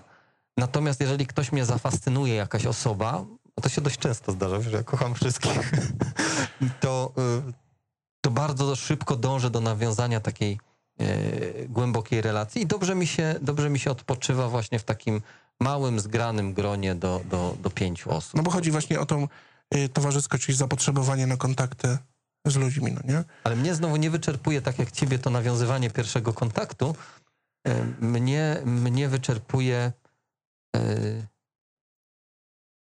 mnie wyczerpuje kontakt jako, jako taki, choć mniej. Tak? No to, czyli podo- w podobny sposób na mnie działa grupa, co bardzo duża grupa. Okej. Okay. W porządku. Dobra, lećmy dalej, bo, bo mówiliśmy na razie serdeczność, towarzyskość. Dominacja. Mamy dominację, czyli y, tendencja do obejmowania liderskich takich, wiesz, y, Ale to jest właśnie, bo liderstwo to jest tak, że przynajmniej tak jak rozumiemy, tak jak sobie tłumaczymy w, w tej organizacji Toastmasters, to jest też pewna zdolność do obierania, do wsparcia wspólnego celu, mimo że ja nie przewodzę. Czy to jest tylko takie? No nie, ale bo to mówisz, mówisz o takim jakimś strategicznym już podejściu, no nie? Mhm. Na przykład działaniu też właśnie wbrew swoim naturalnym tendencjom, ale chodzi o to, czy w naturalny sposób w towarzystwie twój głos się przebija, no nie? Czy jesteś, wyrażasz pewną stanowczość, czy, czy, to, czy to w taki sposób, wiesz, się przejawia. No? A, a czy to jest związane z agresją, czy to jest yy, niekoniecznie? No może być, no nie, ale to w połączeniu właśnie z innymi cechami okay. osobowości, czyli podejście people jeden, agresja sto procent, no nie, people trzy, agresja zero procent, no nie. I jakby dojdziemy do, do, do, do people za chwilę, zresztą to jest następny chyba element, który będziemy omawiać. Natomiast no po prostu to jest przejmowanie pierwszych skrzypiec i, i ja tak osobiście mam w towarzystwie, że jak spotykamy się, teraz trochę się wyhamowałem, bo y, nie pasuje mi obejmowanie za każdym razem liderskiej roli, bo wiem, że po prostu to prowadzi, no bo prowadzi to do tego, że jestem ubrany w następny projekt, na który po prostu już nie mam czasu.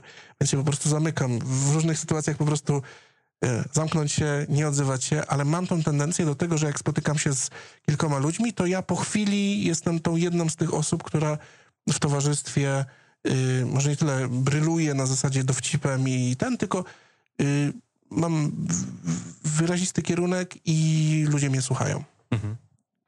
No nie? A jak ty masz? Jak ja mam? Nie, no tak teraz przerobiłem.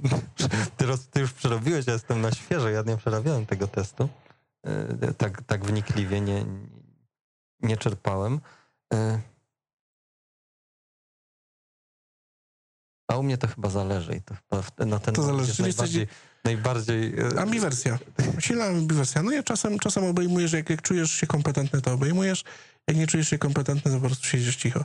I czekasz aż... Niewolne dowcip pod czapy. Okej. Okay. Aktywność.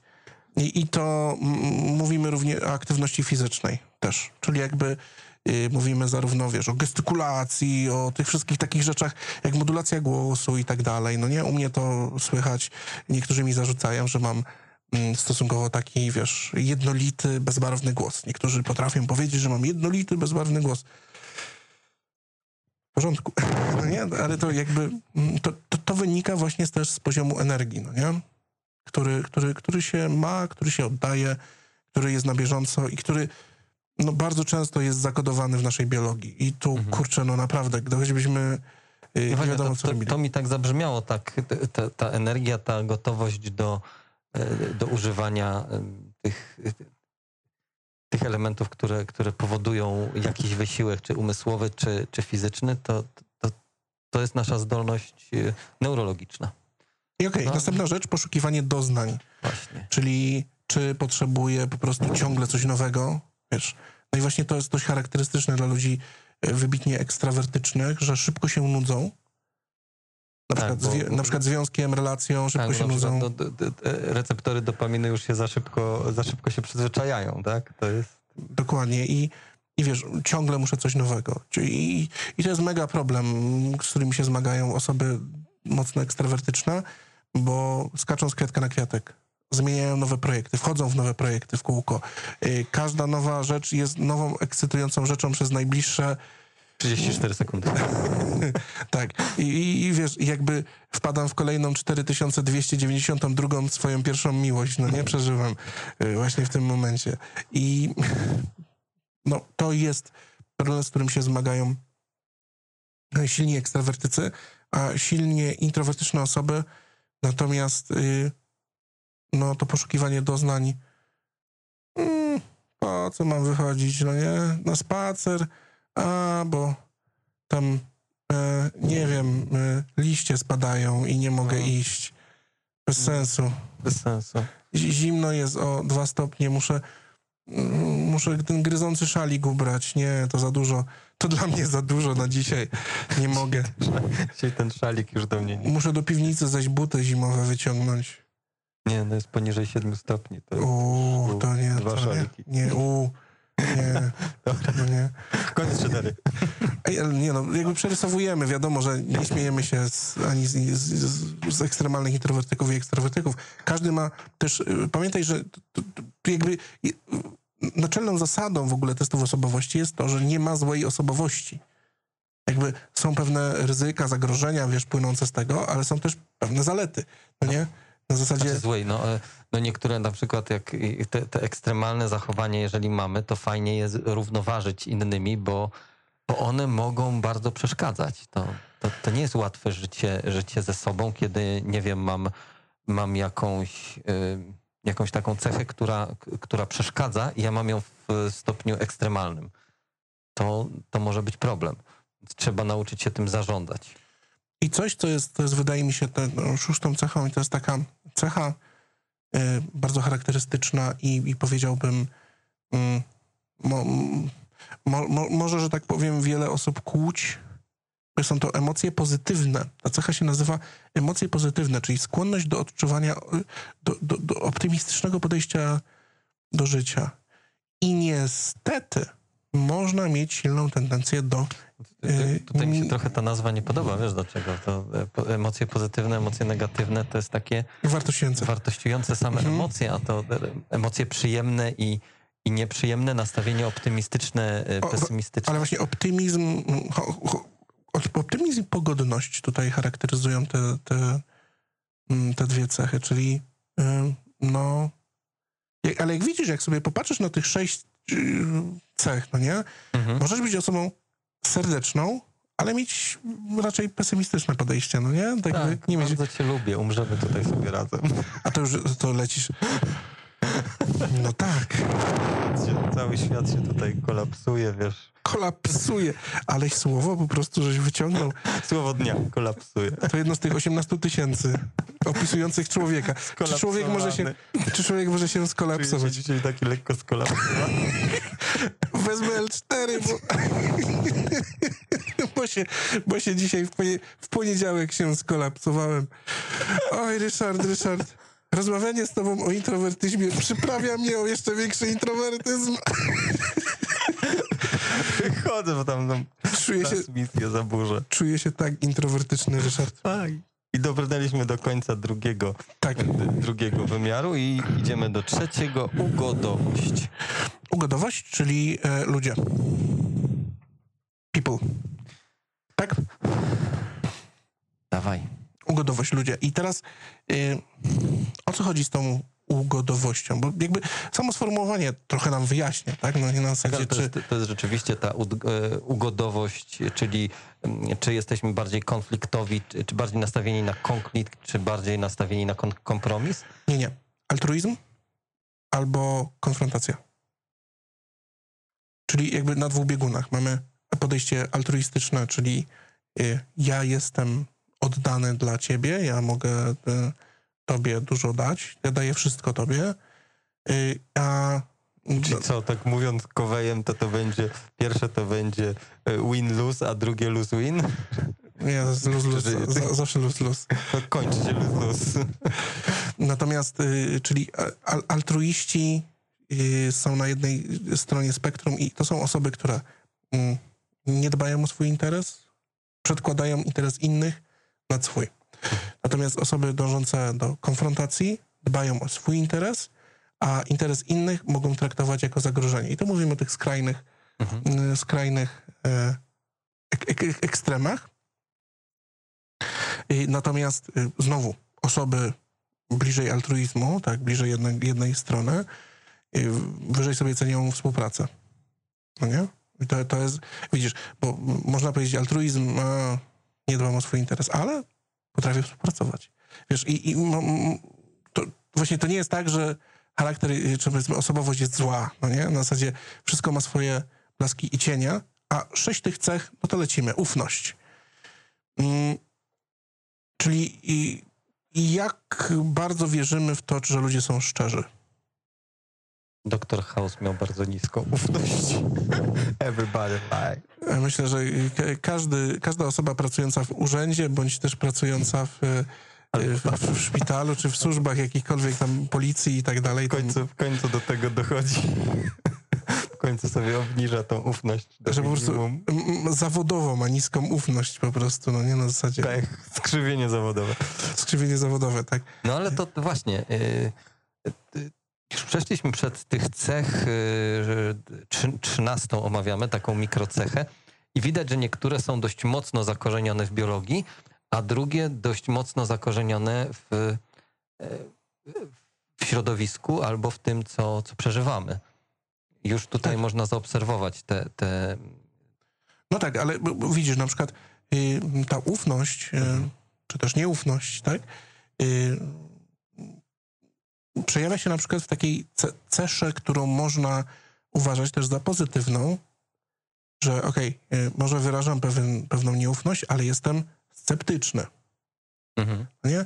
No i wiadomo, że można pociągnąć to do ekstremum, czyli można podważać absolutnie wszystko, ale można mieć też zdrowy sceptycyzm, nie?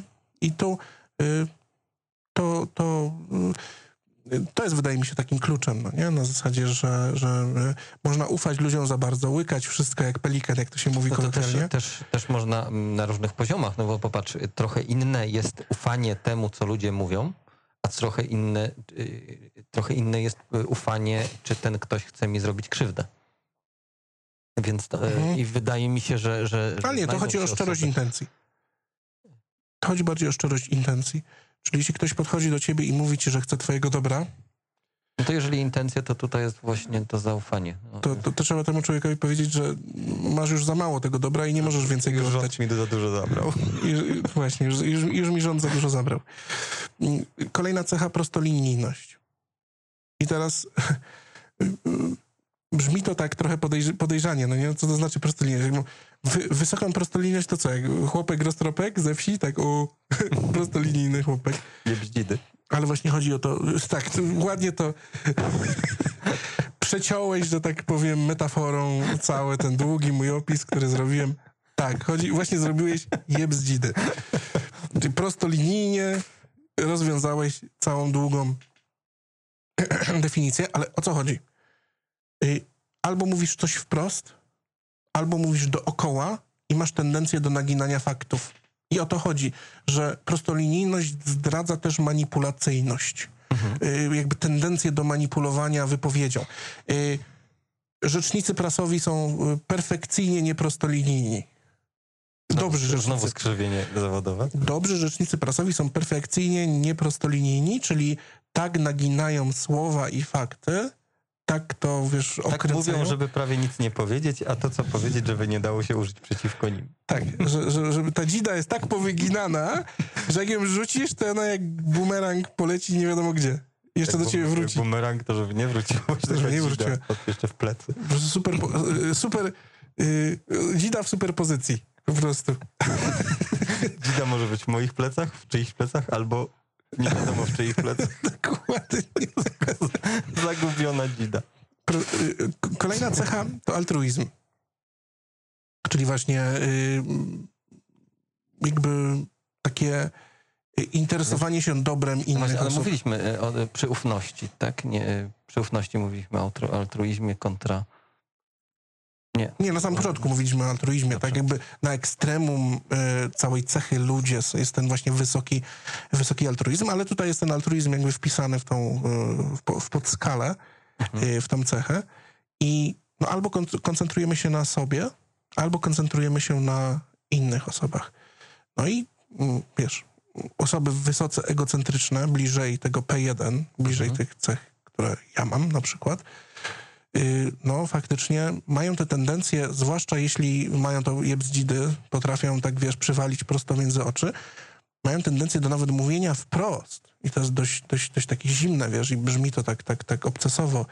I to, to jest trochę nie fair, traktowanie też ludzi, że nie obchodzą mnie inni ludzi. Nie obchodzi mnie zdanie innych ludzi. W ogóle nie interesuje mnie, co się z nimi dzieje, wiesz, na zasadzie tylko mnie moje dobro interesuje, tylko czubek własnego nosa mnie interesuje, wiesz, na tej zasadzie. To jest krótkowzroczne podejście w tym kontekście, jeśli mam, mielibyśmy je zawartościować, ale to jest podejście takie dość ekstremalne na tym całym spektrum. Mm. Altruizm to jest znowu matka Polka, klasyk, klasyk gatunku, czyli wypruwam sobie flaki, a ty jesteś taki niewdzięczny. Tak, no, ale to chyba nie jest, nie, nie o taki altruizm nam chodzi. Tak, ale to jest toksyczny altruizm. No nie? To jest altruizm, który przeradza się w toksyczność na zasadzie, że poprzez oddawanie siebie innym... Czyli przegrywam, żebyś ty mógł wygrać i w rezultacie oboje przegrywamy. I, i potem mam do ciebie pretensje. No nie, bo mam niewyrównane, niewyrównane rachunki, nie doceniasz tego, wiesz, i na tej zasadzie. Czyli można popaść w ekstremum, w toksyczny altruizm. Jeszcze słyszałem inną definicję matki Polki, ale... No bo może być jeszcze tak, jak ty mówisz, ale jeszcze można mieć pretensje do męża, że on tak ma pretensje i nie chce sobie wypruwać aż tak bardzo tych flaków. No jakby, no tak, no. Jakby, bo mówi się, że po ślubie jest to jeden, jeden organizm, ale nie do końca. Bo w teście Persoin, czy w jakimkolwiek innym teście jednak wyszłoby, sporo różnic wyszłoby. No słuchaj, ja sobie ze swoją... Tam było właśnie pytanie, jakiś, któryś z naszych słuchaczy zadał pytanie o tym, jak to, jak to w związku. Nie wiem, czy zdążymy, nie wiem, czy teraz, nie wiem, czy podczas tego. Ale wiesz co, ja sobie z, z żoną zrobi, zrobiliśmy test, zestawiliśmy sobie test i jakby jest i klasyczna reakcja. Jakby ja, ja byłem tego uczony, że osoby, które nie mają jakiegokolwiek treningu psychologicznego i tak dalej, wiesz, nie mają tego... dobrze, wiesz, opracowanego w, jakby w dobrej moderacji nad tym, co się dzieje i jak to definiować, tak? Wpadasz w taką tendencję, że na Wikipedii czytasz sobie symptomy dowolnej choroby i nagle jesteś chory na nią. Tak. Bo, bo, bo widzisz te wszystkie symptomy, no nie? Osłabienie, trudne wstawanie rano, wiesz, źle się czuję po południu, a czasem mnie coś w brzuchu pokręci, czasem mnie boli głowa. To już, na, już jestem chory na połowę chorób w ogóle na całym świecie. Połowę tylko? Tylko połowę. No nie? Albo... Ebola, nie, bo cię jak nie kryje. Wszystkie, no, na pewno, no nie? I od razu muszę tam, nie wiem, coś robić. Yy, yy, natomiast... I, I to robią osoby, umysły nie, niewprawione, niewprawione w moderowaniu. Niewprawione w, w obserwowaniu. Jak robiłem to z, ten test z żoną i, i sobie omawialiśmy jej wyniki, wiesz, patrzyliśmy się na jej wyniki, no to ja widziałem mniej więcej y, zgodność, a y, ona na przykład miała tam tendencję do brania tego zbyt serio, na zasadzie, o, no to jestem beznadziejna. No i wyjdzie na to, że wyjdzie po tym teście, że jestem beznadziejna. No i co wyszło? Że jestem beznadziejna. No bo co należało dowieść? Do, do, do, dowiedziono, jestem beznadziejna, dziękuję, do widzenia, skończyliśmy test. Eee... No i, ja, ja. I co ja mam zrobić? Jak ja mam tu... Ale gorzej, ale gorzej, bo ona zobaczyła moje wyniki. I mówi, o kur... wiedziałem, że jesteś, wiedziałem, że jesteś skurczybyk. I... Jak zobaczyła twoje P jeden, to... No, to po prostu po bandzie. Wiedziałem, że jesteś skorczywyk, a teraz mam już na dokument, mam na to potwierdzenie. Ci zrobił akselokopię. Leży, leży to gdzieś tutaj. Jedźmy dalej. Okej, okay, to a propos dygresji w związkach, nie róbcie sobie testów wspólnie. Zróbcie sobie na odwrót, albo, albo najpierw jakiś trening, a potem dopiero test. Dokładnie. Okej. Okay.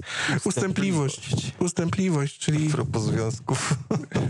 No właśnie. Czy staję okoniem, czy potrafię, wiesz, yy, zrobić dwa kroki w tył i przeanalizować, dać przestrzeń do pracy. Yy, to my, myślę, że tutaj słowem kluczem jest samokontrola. Zdolność do powstrzymania, wiesz, gniewu, wybuchu. No nie? Mm. No właśnie ja, ja spostrzegam, że na przestrzeni ostatnich kilkunastu lat u mnie to się zmieniło ekstremalnie. Ja, ja byłem dość ekstremalnie wybuchowy przy, przy, przy, przy niektórych sytuacjach, a, a teraz właśnie robię, czasami nawet ten krok za daleko robię. Okej, okay, czyli wycofujesz się za bardzo. Tak, żeby się zastanowić, nie? Jak ktoś, jak ktoś bryzga za bardzo, to muszę przemyśleć to. No, ale to, wiesz, to jest zdrowy, wydaje mi się, że zdrowy nawyk. E... Okej. Okay. Skromność. Następna cecha, czyli powściągliwość i y, realistyczne podejście do siebie. Realistyczne? Albo nierealistyczne, czyli zbytnia skromność, czyli albo y, brak tej skromności, zbytnia skromność albo brak tej skromności, przecenianie własnych cech. No właśnie tutaj, tutaj ta, ta kultura płatków śniegu. Ja jestem lepszy niż ty. No nie? Ja, to jest... ja, ja jestem in, inniejszy od ciebie. A zupełnie moja inny. Inność jest inniejsza od w ogóle to twoja inność. A co ty taki obrażony jesteś na podcaście? Miałeś jakieś nie, jakieś... przykre interakcje w tym tygodniu miałeś? Że tak teraz odreagowujesz? Płatki śniegu topnieją. topnieją Same płatki śniegu żeś spotkał. I teraz się wyżywasz. Mhm. Popatrz, nie, ja akceptuję żółte, ale... Nie można tak. Ryszard, nie można tak. Chodźmy. Skromność. Dalej wrażliwość społeczna. Czyli, y, czyli to współczucie. No, jakby to można wyrazić, wiesz, na tym, że, nie wiem, pomagam bezdomnemu, rzucam mu pięć złotych, albo, y, nie wiem, y, dotuję na jakieś tam fundacje. Mhm. Wiesz, to, jakby, to jest jakby jedna strona. Mam wysoką wrażliwość, y, mam wysoką wrażliwość na krzywdę, tragedię, dramaty i tak dalej, albo mam wysoką niewrażliwość. I to, to na przykład widać y, tą cechę y, dość wyraźnie na przykład pośród publicystów, którzy... Y, wydarzyła się jakaś tragedia, no nie? I teraz mamy m, ludzi, którzy mają y, wysoką wrażliwość, czyli są, y, dajmy na to teraz ta tragedia w Nowej Zelandii, była ta strzelanina, no nie? I tam czterdzieści dziewięć osób mm, zginęło, no i to jest faktycznie tragedia i osoby z wysoką wrażliwością społeczną, y, wiesz, będą y, utożsamiały się z rodzinami, no nie? Będą tam... Wiesz, widziały personalne dramaty, widziały ludzi w tych, którzy zginęli, no nie, widzieli ich, ich całe te takie złożone, wiesz, powiązania rodzinne, dzieci i tak dalej. No to, to te wszystkie standardowe rzeczy, które, które, które każda żyjąca osoba yy, no, po, posiada, tak? Yy, I osoby z niską wrażliwością społeczną, yy, w tym niektórzy publicyści, youtuberzy, wiesz, i tak dalej, można zaobserwować, że powiedzą, no to jest straszna tragedia, ale to dowodzi, że... I wyciągają z tego jakieś zimne, wykalkulowane, wiesz, na zasadzie, że, mm, że na przykład pewna tragedia służyła... Ja wiem, że teraz zajmuję się trochę publicystyką i oceniam jakby pewne spo, mm-hmm. style zachowań, ale chcę to bardzo wyraźnie zasygnalizować, jak to identyfikować wiesz, w życiu. I teraz niska wrażliwość społeczna y, w takich sytuacjach pokazuje, że taka osoba wykorzysta daną tragedię do snucia jakiejś narracji swojej, mhm. do pokazania szerszego celu, że tam, nie wiem, imigranci, muzułmanie, no, coś złego robią. Wiesz o co chodzi? No nie, na zasadzie tak potraktowanie znaczy... przedmiotowo ludzi. Chodzi o potraktowanie przedmiotowo ludzi i ich, ich śmierci, ich tragedii do snucia pewne, pewnej narracji. Ja się tutaj odwołam jeszcze do takiej sytuacji, pamiętasz, była, możesz jej nie pamiętać, bo to taki trochę mem był internetowy, Harambe, goryl zamordowany w, w zoo w Cincinnati. Yy, yy, zamordowany, słowo zamordowany jest tutaj, no w, w sumie został zastrzelony po prostu. Yy, polegało to na tym, że yy, z jakiegoś powodu matka zostawiła na chwilę malutkie dziecko, tam, y, malutkiego chłopca, nie wiem, cztery lata miał ten chłopiec, malutki, naprawdę. On się wspiął na zabezpieczenia i wpadł do tej, wiesz, głębokiej niecki y, z, z wodą. Także nie zrobił sobie krzywdy, bo wpadł do wody, no ale był już dostępny dla goryli. No i tenże stary goryl, on tam miał dwadzieścia czy trzydzieści lat, on był tam gwiazdą tego zoo i w ogóle, wiesz, był wow, wszyscy przychodzili zdjęcia. No i on tam wpadł. No i obsługa zoo, nie myśląc zbyt wiele, co zro... no, nie mając zbyt wielu możliwości, widziała, że goryl zainteresował się dzieckiem, tylko właśnie, goryl się w ogóle mega zestresował. No i oczywiście jest masa snucia interpretacji. Czy próbował ochronić dziecko przed wszystkimi gapiami, którzy się nagle zeszli, krzyczeli, wiesz, były... No wiesz, zrobiła się dla niego bardzo niekomfortowa sytuacja, stresująca. No i on to dziecko zaczął gdzieś tam ciągnąć w krzaki. No nie? No i obsługa zoo zrobiła to, co jedyne, co tak naprawdę mogła zrobić, nie stając do bezpośredniej walki na pięści z gorylem, czyli strzeliła do niego, no nie? Z ostrej broni. Zabili go. Tego goryla. I yy, no i wiesz, jakby wysoka wrażliwość społeczna yy, mogłaby sugerować, w zasadzie wydaje mi się, no nie? Jakby jest taka moralna ocena tego, tego zjawiska, polega na tym, że przynajmniej dobrze, się, że się chłopcowi nic nie stało. No nie? Dziecku się nic nie stało. E, no goryl niestety zginął. Mm, no. no i taka kolej rzeczy. Trochę, wiesz, no, na zasadzie no, przykra, ale nie stało się nic chłopcowi, tak? No i na zasadzie, no, ciężko inaczej, jakby, mhm. to jest takie ważenie, wiesz, o, pomarańcze przeciw banany, no nie, na zasadzie nie porównasz tego do końca. Y, i, ale są, są osoby z niską wrażliwością społeczną, które wykorzystały tę tragedię do, y, do tego, żeby, y, nie wiem, tam... Y, pomówić o bezmyślności rodziców, wiesz, na zasadzie pomówić o, o tym, że nie wolno, wiesz, broni w zoo wykorzystywać, wiesz, jakby nagle zakazać, wiesz, broni i tak dalej, wiesz, jakby yy, traktuje się tragedię daną, punktową, jako yy, przedmiot, a nie, nie podmiot, nie przeżywa się go, więc jakby yy, poszedłem w mega dygresję w tej wrażliwości społecznej, ale... Yy, że cię to dotknęło, ale yy, chyba nie, dobrze, bo nie, to jest... No ja to czuję trochę, no, na zasadzie ja, ja, ja czuję, y, y, mimo że ja mam P jeden, to jestem świadomy swojej niewrażliwości społecznej na tyle, że mocno się staram przez lata ją zmieniać i, i dostrzegam to. No, ale P jeden bardzo wyraźnie. To jest skali, a tutaj rozpatrujemy już sześć podskal. Może się okazać, że, że społecznie na takim empatycznym poziomie, y, nie wiem jak to się bada, ale to... mogło ci wyjść coś wyższego rzędu niż no jeden. Tak, wyższego rzędu. Czyli domknęliśmy, domknęliśmy ugodowość. Czyli trzecią. Mamy coś, co mnie bardzo interesuje. Czwartym takim wymiarem jest sumienność. Okej. Okay. I co to, co to e... znaczy? Sumienność, czyli e... mamy mm... responsibilities, tak? Tak nie, jest. To są doświadczenia, nie, to są e, doświadczenia, przepraszam. Obstacle z trudności, ja patrzę się na swoją ściągawkę. Nie, nie dobrze mówiłeś. Już nam zostały tylko dwa. Dwa nam zostały. Zostały nam e, niestymulatory omawialiśmy, zostały nam responsibilities, czyli obowiązki i zostały nam doświadczenia. Doświadczenia. No, czyli responsibilities. Tak, tak omawiamy jest. Responsibilities. Sumienność, e, wytrwałość, e, e, dąży, odpowiedzialność za to, co się, co się robi. Mhm. Jak to wygląda w e, Persoinie? Czyli no, Persoin i tak naprawdę w Wielkiej Piątce, bo to Wielkiej Piątce, mówimy o Persoinie, który jest oparty o, czyli jakby on y, tylko używa trochę no, innej nomenklatury, ale... ale... to jest ważne przy badaniu. Jako, jako badanie jest to zlokalizowane badanie. Tak, tak, tak. Y, no, przede wszystkim to jest po, podejście do y, zobowiązań y, zarówno społecznych, jak i zobowiązań.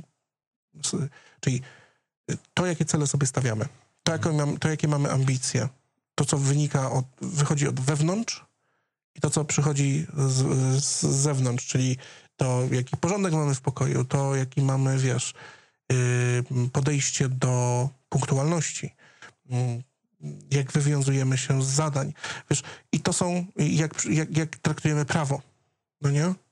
Jak traktujemy zasady społeczne, wiesz, i to, to wszystko... się gdzieś tutaj zawiera i dajmy na to, osoba na jednym ekstremum będzie takim wyrazistym anarchistą, taką, wiesz, osobą, która, która łamie zasady, lubi je łamać, czerpie z tego energię, motywację, czuje się uwięziona czasem w, metaforycznie w kajdanach, zakuta po prostu, ale też wysoko kreatywna, się dusi. Tak, jest osoba wysoko kreatywna, ale że się dusi gdzieś w jakimś tam takim ciasnym miejscu, ograniczającym ją, jej, jej, jej ekspresję, ma jakąś tam artystyczną duszę i tak dalej, no nie?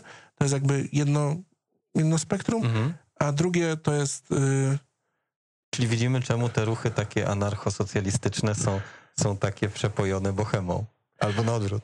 Tak, dlatego że, no, tak, dlatego, że one mają w swojej gdzieś tam, odwołując się do ideałów rewolucji francuskiej, mają zakodowane w sobie te, te wartości wolność, równość, braterstwo. Nie? I teraz wolność, równość, braterstwo, no to jest czysta definicja tego, że dajesz swobodę działania, masz swobodę działania i dajesz tą swobodę innym, nie, nie wymuszasz niczego i wszystko jest w jakimś tam stopniu w relacjach dozwolone, no nie? No. Y- tak jak już, jak już miałbyś to jakoś przypisać do, do definicji, no oczywiście jeśli mówimy definicjami politycznymi, no to mamy podejście konserwatywne, czyli podejście zasady są ważne, zasady są, powinny być niezmienne, powinien być fundament i na tym fundamencie można budować, no nie? Czyli to, ta, ta różnica. Mhm. Gdzieś tam wynika w tych, w tych, w tych yy, skrajnych rzeczach. Yy, no i co? Mamy sześć podskal. Poczucie kompetencji. To jest ciekawe. Mhm. Bo chodzi o wiarę we własne umiejętności głównie. I, yy... a, jak się, a jak się to ma do takiego racjonalnego modelu, w którym jest ta yy, nieświadoma niekompetencja, potem jest ta przestrzeń Dunninga, Krugera Dunninga, a potem jest ta uświadomiona niekompetencja, a potem dopiero już się zaczyna świadoma, świadoma kompetencja i nieświadoma kompetencja. No nie, no bo... jak, jak, to, jak, jak, jak, jak się ludzie zachowują na tym, na tym wykresie takim poczucia, poczucia wiedzy? Wiesz, możesz mieć bardzo wysokie poczucie kompetencji i być idiotą równocześnie, Ryszard, i, i wiesz, i nic tego nie powstrzyma. Możesz mieć... No właśnie, czyli, czyli to, to się odnosi do tego, jak, jak daleko, z jednej strony jak daleko yy, drążę temat, tak? Jak daleko jestem niepewny wszystkich yy, odpowiedzi, tak. A z drugiej strony jak, yy, jak jestem taki... Yy, nie wiem, zadufany w sobie, że, że, no że widzisz, ja no na generalnie przykład... wszystko wiem, tak? Wujek dobra rada. I to jest jeden z problemów, wiesz, naukowców na przykład, yy, polegający na tym, że oni faktycznie zdają sobie wysoce sprawy z tego, że jak wiele jeszcze jest do zrobienia, jak wiele jeszcze jest do poznania, jak wiele jest tych wszystkich to zależy, tych sytuacji, które yy, nie są definitywne, nie są aksjomatami, jak mało jest aksjomatów z reguły, w szczególności w naukach przyrodniczych na przykład, czy, czy właśnie psychologii, czy w jakichś takich dziedzinach miększych troszeczkę, nie matem, mniej matematycznych, czy w ekonomii choćby, no nie? I to, problemem naukowców jest to na tym styku, że przedstawiam naukę. I teraz y, sposób, w jaki y, większość osób populus, cała, yy, cała, że tak powiem, społeczność, cywilizacja jest uczona, to jest uczona poprzez yy, niestety błędy poznawcze. Główny błąd, czyli yy, yy, uleganie autorytetom. I to jest tak silnie w nas zakorzenione, że yy, my... wiele osób ulega wiedzy, która jest przekazywana w sposób silnie, sil, przez silny autorytet. Pozdrowienia dla pana Zięby. Na przykład. E, znaczy, nie wiem, takie pozdrowienia... Takie, a. C, c, c, takie, takie raczej, raczej nie. Raczej słabe pozdrowienia.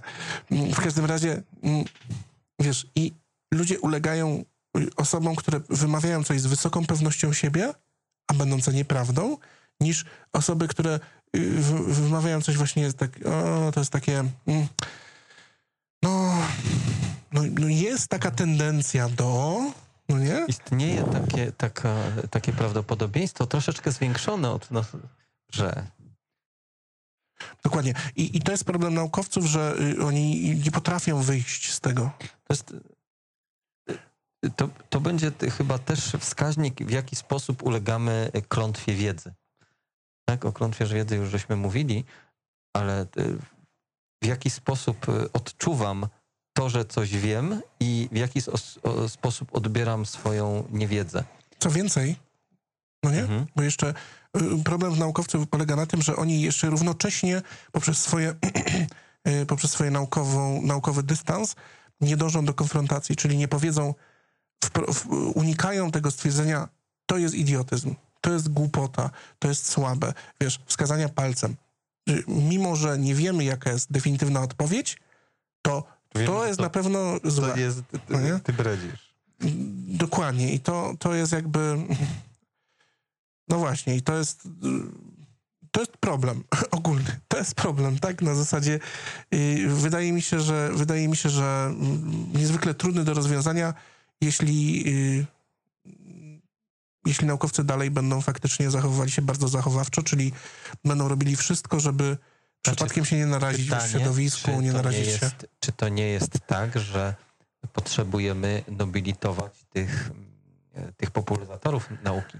Bo oni mogą pójść zero-jedynkowo. A na, ja bym nie chciał naukowca, który będzie... Bo to chyba to jakaś schizofrenia by była, jakby on jednocześnie akceptował wszystkie... W tym wypadku ten eksperyment nie zadziałał, a miał... a jest on, ma wysoką powtarzalność i tak dalej, i tak dalej, ma wszystkie te naukowe mhm. elementy na bardzo wysokim poziomie i, i nie zadziałał, nie pasuje nam do teorii. I mówimy, kurczę, no nie odrzucimy teorii, bo tutaj nam zadziałało tyle razy, nie mamy lepszego, nie mamy zastępnika, ale nie wiemy, co to się, tam się wydarzyło, nie wiemy, co się, co się dzieje w tym zjawisku.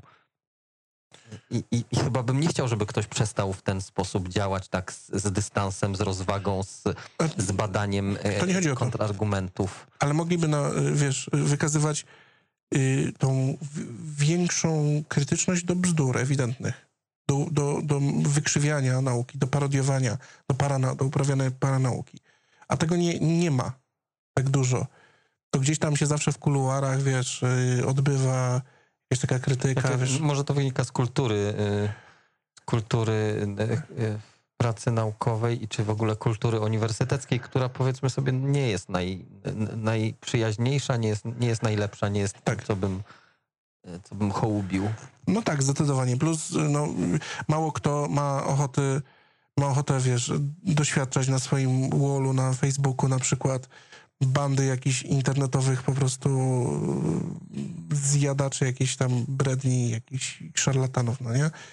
Bo to też, to też jest jakiś tam, ale dygresując, dygresując, poczucie kompetencji to jest pierwsza cecha, yy, pierwsza podskala responsibilities, czyli... Skłonność do porządku. Skłonności do porządku. Tak. To jest druga. Skłonność do porządku yy, mówi sama przez się. Schludność, poukładanie, yy, dyskomfort czuty w miejscach zabałaganionych, w miejscach, gdzie jest syf, mhm. po prostu kompletne.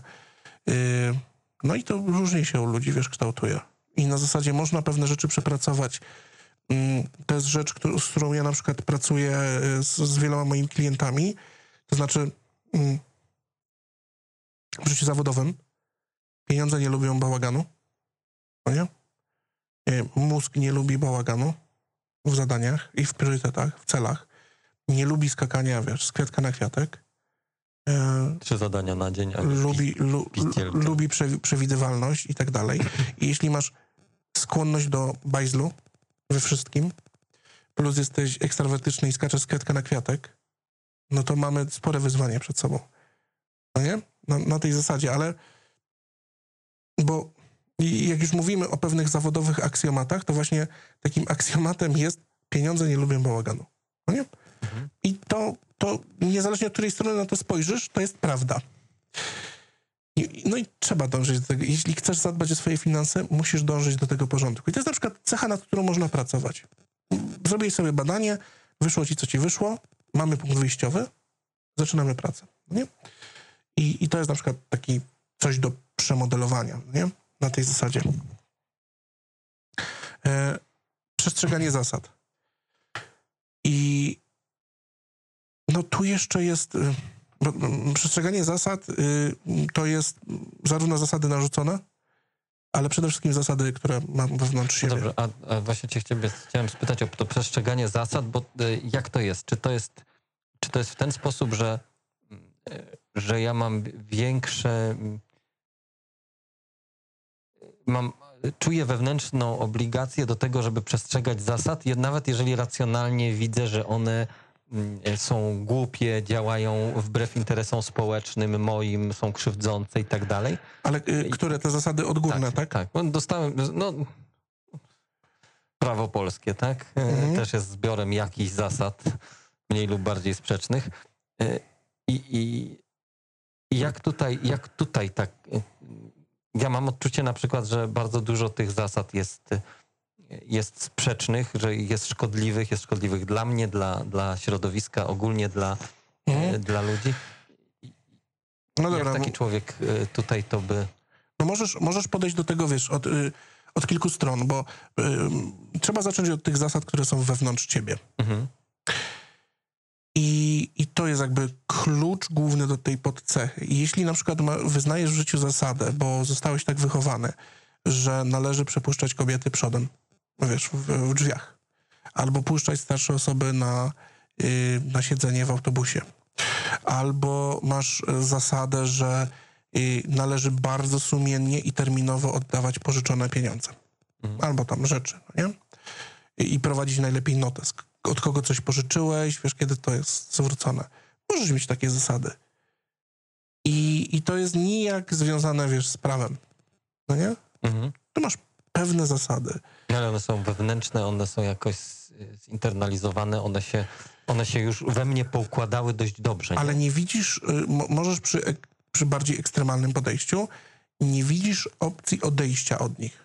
Mhm. Na zasadzie każde odejście od tej zasady jest, no, wiesz... Świat się kończy.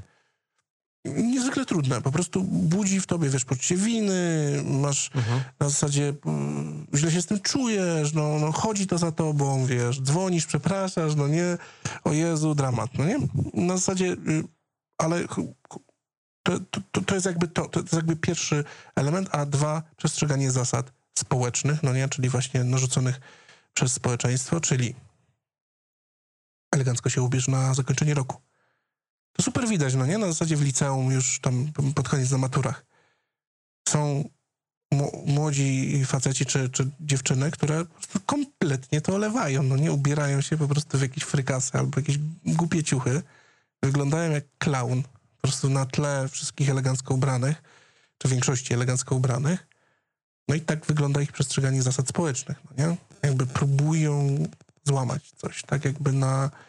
Czasami, za wszelką cenę. Ale to jest słuchaj, właśnie problem. Coś takiego jak na przykład, wiesz, y, już stało się to jakieś y, takie memetyczne, że, że, że ktoś idzie na rozmowę o pracę, jeszcze zapomniał zmienić, y, zmienić sobie w opisie na Facebooku y, szlachta nie pracuje, poprzednie miejsce pracy. I, i, I właśnie, czy to nie... Jak się te, te, takie osoby, które są takie bardzo anty... wobec zasad i, i no, mamy te, te, ten zbiór zasad taki, taki jakiś anarchistyczny, takich anarchistyczny, tak? Nie wiem, że, że właśnie se, se pomaluje oczy albo jakąś dziwną maskę na twarz na, na oficjalne spotkanie, w ogóle się wyłamie z tego oficjalnego, mhm. ale znowu wpadam w takie... W, takie zasady klasyczne, klasyczne zasady buntu, nie? To, to, to tylko widzisz, tylko, filozoficzne pytanie. Mm, tylko widzisz, tutaj troszeczkę też sięgamy po na przykład stymulatory, potrzebę, y, potrzebę zapewnienia sobie jakichś nowych wrażeń, czyli na przykład walnięcia sobie tatuażu na czole, no nie? To są wyso, wysokie stymulatory, wiesz? Bo jakby mam potrzebę tej, tej, tej, że jestem w centrum uwagi. Wiesz, ja chcę być w centrum uwagi, aha. bo jestem, wiesz... crazy, no nie jestem szalony i wiesz, i chcę sobie zrobić tatuaż. Ja szalona jestem. Szalona. Walę sobie tatuaż na środku czoła, bo jestem, jestem super szalony. No, rewelacja, po prostu, no naprawdę, brawo. Okej, okay, oceni... wysoce, wysoce oceniające to jest, ale, bo to jest, w tym kontekście to jest przestrzeganie zasad w ekstremalnych przypadkach, czy też nie przestrzeganie za, za wszelką cenę, czyli płacę tą cenę dość szybko, no nie? Na zasadzie jak, jak się łamie te zasady, to płacę tą cenę, jak nie łamie tych zasad, to też płacę czasem jakąś cenę, że nie potrafię czasem od, odpuścić, bo coś, no nie? Na przykład, zrażam ludzi, nie? To jest dość szybko. Albo dostaję po gębie, no nie? Bo na przykład jest sytuacja ekstremalna, trudna i zamiast odpuścić, to ja dalej stanę przy swoim, punk, i wiesz, Pokażę, i, i oją. Że tamten miał, że tamten miał jednak większą masę nie? i przeł, kontr, nie, kontratakował. Bo, bo, bo, mam, bo mam zasadę, że, że prawda, ja tu stałem w kolejce i nikt nie będzie mnie pod, podstępował. Nie? I to jest zasada, że ja będę bronił teraz swojego honoru albo honor swojej damy, z którą przyszedłem, bo ktoś ją szturchnął i to jest moja zasada. Punk, no nie? Strzał, strzał. Wiesz, no jakby idziemy gdzieś jakąś tam narrację, natomiast... Natomiast yy, wiadomo o co chodzi. Dążenie do osiągnięć, kolejna, yy, kolejna cecha i to jest właśnie związane z tym, co wspomniałem, czyli ambicje, czyli te, te, te yy, obowiązki, to ta, ta poczucie obowiązkowości, sprawczości takiej, yy, która wychodzi z wewnątrz nas. Ale rozumiem, bo chciałem doprecyzować. Mój ulubiony model, model motywacji zawiera te dwie motywacje takie nie, niematerialne, czyli celową i, i godnościową, czyli pochwały i realizacja jakiegoś dzieła i, i pochwały za tą realizację. Rozumiem, że, ta, że to dążenie do osiągnięć dotyczy obu tych, obu tych rodzajów. Ale ty mówisz o bodźcach zewnętrznych. Mm. O motywatorach zewnętrznych, a ja, mm. mówię o, ja mówię o wewnętrznych ambicjach, czyli... No ale to jest, celowa też jest, też jest dość mocno wewnętrzna. No wiesz co, ta, tak, natomiast no, tu, tu już wszedłeś takie wysokie zniuansowanie. Wydaje mi się, że, mm, że tu bardziej po prostu chodzi o, o nasze wewnętrzne ambicje, to sobie jakie cele stawiamy. No ja na zasadzie dla jednego celem może być przeżyć najbliższy miesiąc, Mhm. Bo, bo moje ambicje już dawno gdzieś od, od, odtrąciłem. Wiesz, i powiedzmy... To zależy od, od sytuacji, bo przeżyć najbliższy miesiąc na, nie wiem, na jakimś polu walki to nie jest no to tak, zupełnie tak, ale, inne przeżywanie. Ale, ale chodzi mi o to, że na przykład... Pod kołderką. Masz rację. Natomiast chodzi mi bardziej o to, że na przykład są osoby, które są w stanie odłożyć swoje ambicje i swoje cele. A są osoby, które kompletnie nie potrafią tego pogodzić na zasadzie, że wypalają ja nie się... Potrafię zap... Nie potrafię trochę zapomnieć o sobie, tak? Czy to się łączy z tym altruizmem, o którym żeśmy mówili? Wiesz co? I... No może, ale chodzi o to po prostu wewnętrzne taki... taki... Chodzi o kompas. Bo jest coś takiego. Każdy człowiek ma w swoim... W sobie taki, taki jakby... Przepraszam, manipuluję tutaj dźwiękiem, ale mam jakąś, mam jakąś awarię tutaj przy mikrofonie, ale już chyba... Poszło? E, czekaj. No. Jest. Jest? Nie jest. Okej, okay, nie jest. Poległo. W porządku. Chodzi o to, że każdy człowiek ma w sobie taki wewnętrzny kompas. I teraz y, ten kompas może być kompletnie nieregula, nierozregulowany, albo może być, y, kompletnie możemy na niego nie zerkać. Możemy go kompletnie ignorować. Na zasadzie... Y, Wiesz, księża mówią o powołaniu, no nie? Na zasadzie, że jesteśmy do czegoś powołani, tak? Na zasadzie nawet nie mówię tutaj o stanu kapłańskiego, ale mówię, że... Jest, moim zdaniem to jest taka fajna, fajna metafora, że jesteśmy do czegoś powołani i możemy czuć powołanie do czegoś. Na przykład bycie nauczycielem, to jest zawód z powołania. Ym, czy na przykład ym, bycie tam policjantem, wiesz, służba... ludziom, strażak, no nie, i tak dalej. To są wszystkie takie, takie zawody wynikające z powołania. Ale one mogą też realizować jakieś ambicje, no nie? Pomoc innym, właśnie weterynarz, no nie? Pomoc, realizacja.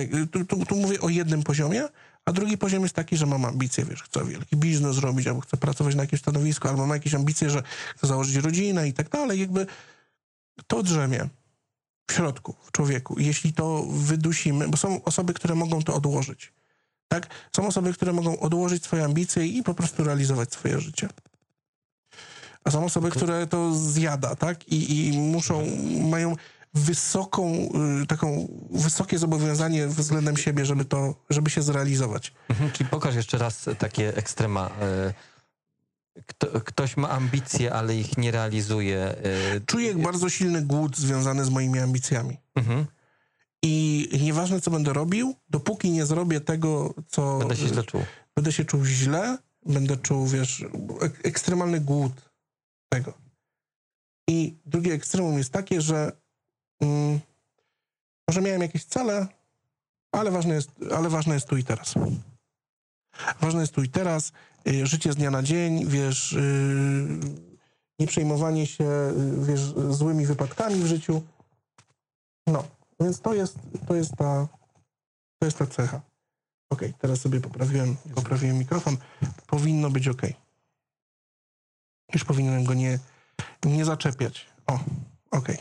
Już go powinienem nie zaczepiać. Już, już, już, już powinien działać. Okej, okay. mała, mała awaria. Nie wiem, co się dzieje. No, za, za duży łeb. Ruski łeb po prostu na to wszystko. Okej. Okay. Samodyscyplina, tak? Już... Samodyscyplina. No, czyli nasza umiejętność marzenia, prokrastynacja, zdolność, zdolność do magicznego odkładania wszystkiego na później, a potem robienia tytanicznych zadań w ostatnie sześć godzin przed oddaniem projektu. Zrobię projekt na sześćdziesiąt procent moich możliwości, ale w ciągu ostatnich trzech godzin, tak?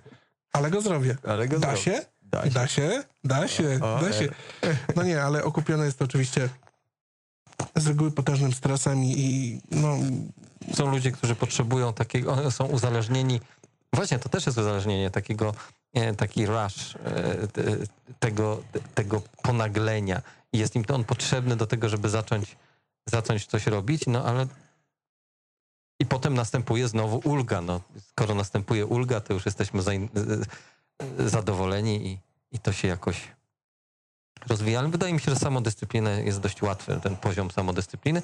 No i, i to też jest Czyli następna i, i, cecha, którą można bardzo mocno budować, tak? Bo... Budować, no tak, no.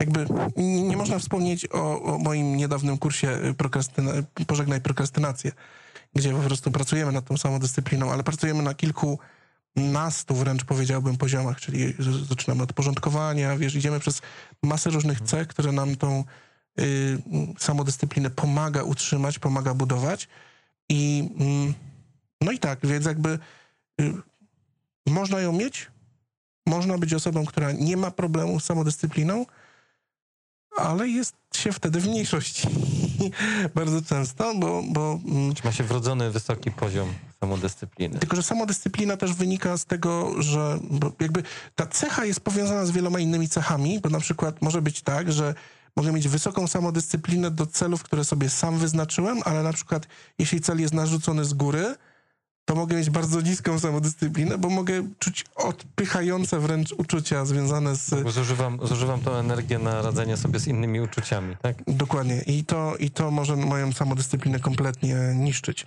I ostatnia cecha... W, w, w, rozwaga. To jest rozwaga. Czyli... Roztropność, rozwaga. Czyli czterdzieści razy muszę przemyśleć versus działam impulsywnie od razu. Nie? Podejście do obowiązków, czyli mm, tutaj mamy tą sytuację, w której y, są osoby, które roz, rozdzielą włos na czworo za każdym razem. I to potrafi być na przykład w pracy zespołowej, pracy w firmie strasznie frustrującej i tak, wiesz, niszczące całą tą... Znaczy, jeżeli jest dobry menadżer, to wydaje mi się, że potrafi z tego zbudować bardzo, do, bardzo dobry... Nie... bardzo mocną stronę zespołu, jeżeli taka osoba jest. Wiadomo, tak zwaną, co, wiadomo, co jej dawać, a czego jej nie dawać. Tak zwaną jednostkę analityczną, tak, tutaj, która musi tutaj działać w odosobnieniu. Wrzuć, tutaj wrzucimy ci, słuchaj, przygotuj nam raporcik, a my to przejmiemy później i potem ekspert, wara. Wara od tego. Ekspert do szykowania raportów. No nie? Natomiast tak, to jest działanie, wiesz, zachowawczość taka. To jest działanie zachowawcze, to jest działanie z, z odpowiednim z odpowiednim dystansem. Nie? Więc, czyli co? Czyli mamy te obowiązki, responsibilities, czy w tym kontekście sumienność. sumienność. Mamy omówione, czyli mamy poczucie kompetencji, skłonność do porządku, przestrzeganie zasad, dążenie do osiągnięć, samodyscyplina i rozwaga. I tutaj bardzo dużo z tych kompetencji nie bazuje na tych, na tych biologicznych naszych uwarunkowaniach i daje się... stosunkowo łatwo przepracowywać. Tak? Czyli co? Zostaje nam piąta z Wielkiej otwartość, Piątki. Otwartość na doświadczenie. Otwartość na doświadczenia, czyli... Ale to nie w... chodzi tak, że mam pokusę pojechać do Czech. Chociaż mam. A masz? A mam. Wiesz, masz pół godziny od granicy. Tutaj, stąd no, gdzie... no chyba z buta. Nie no, masz pół godziny od granicy, do granicy samochodem. Gdzie jest najbliższy? Do Cieszyna. No do Cieszyna to czterdzieści minut. O, o tej godzinie. W każdym razie, experiences, doświadczenia, czyli yy, to jest nasza ciekawość poznawcza, to jest to, jak się uczymy, to jest to, jak poznajemy świat i bo też nie chcemy go poznawać, bo też jakby mamy niską potrzebę yy, doświadczenia. I tu stojąc na ekstremach yy, albo chętnie podejmujemy nowe działania, albo tych działań wręcz unikamy. Nie? No oczywiście będąc pośrodku równoważymy tej całej skali. No to, tutaj to, to współgra z tym takim poszukiwaniem nowych, nowych bodźców, o których żeśmy już mówili, także wszystko się szybko nudzi. Dokładnie i y, co, co, co jest dość istotne wydaje mi się w tej całej y, w, tej, w tej całej kategorii experiences, to jest to, że y, tutaj mamy tą tutaj mamy uczenie się. Tutaj mamy to, jak się uczymy. I to wydaje mi się takie dość, dość istotne, jak przyswajamy nową wiedzę.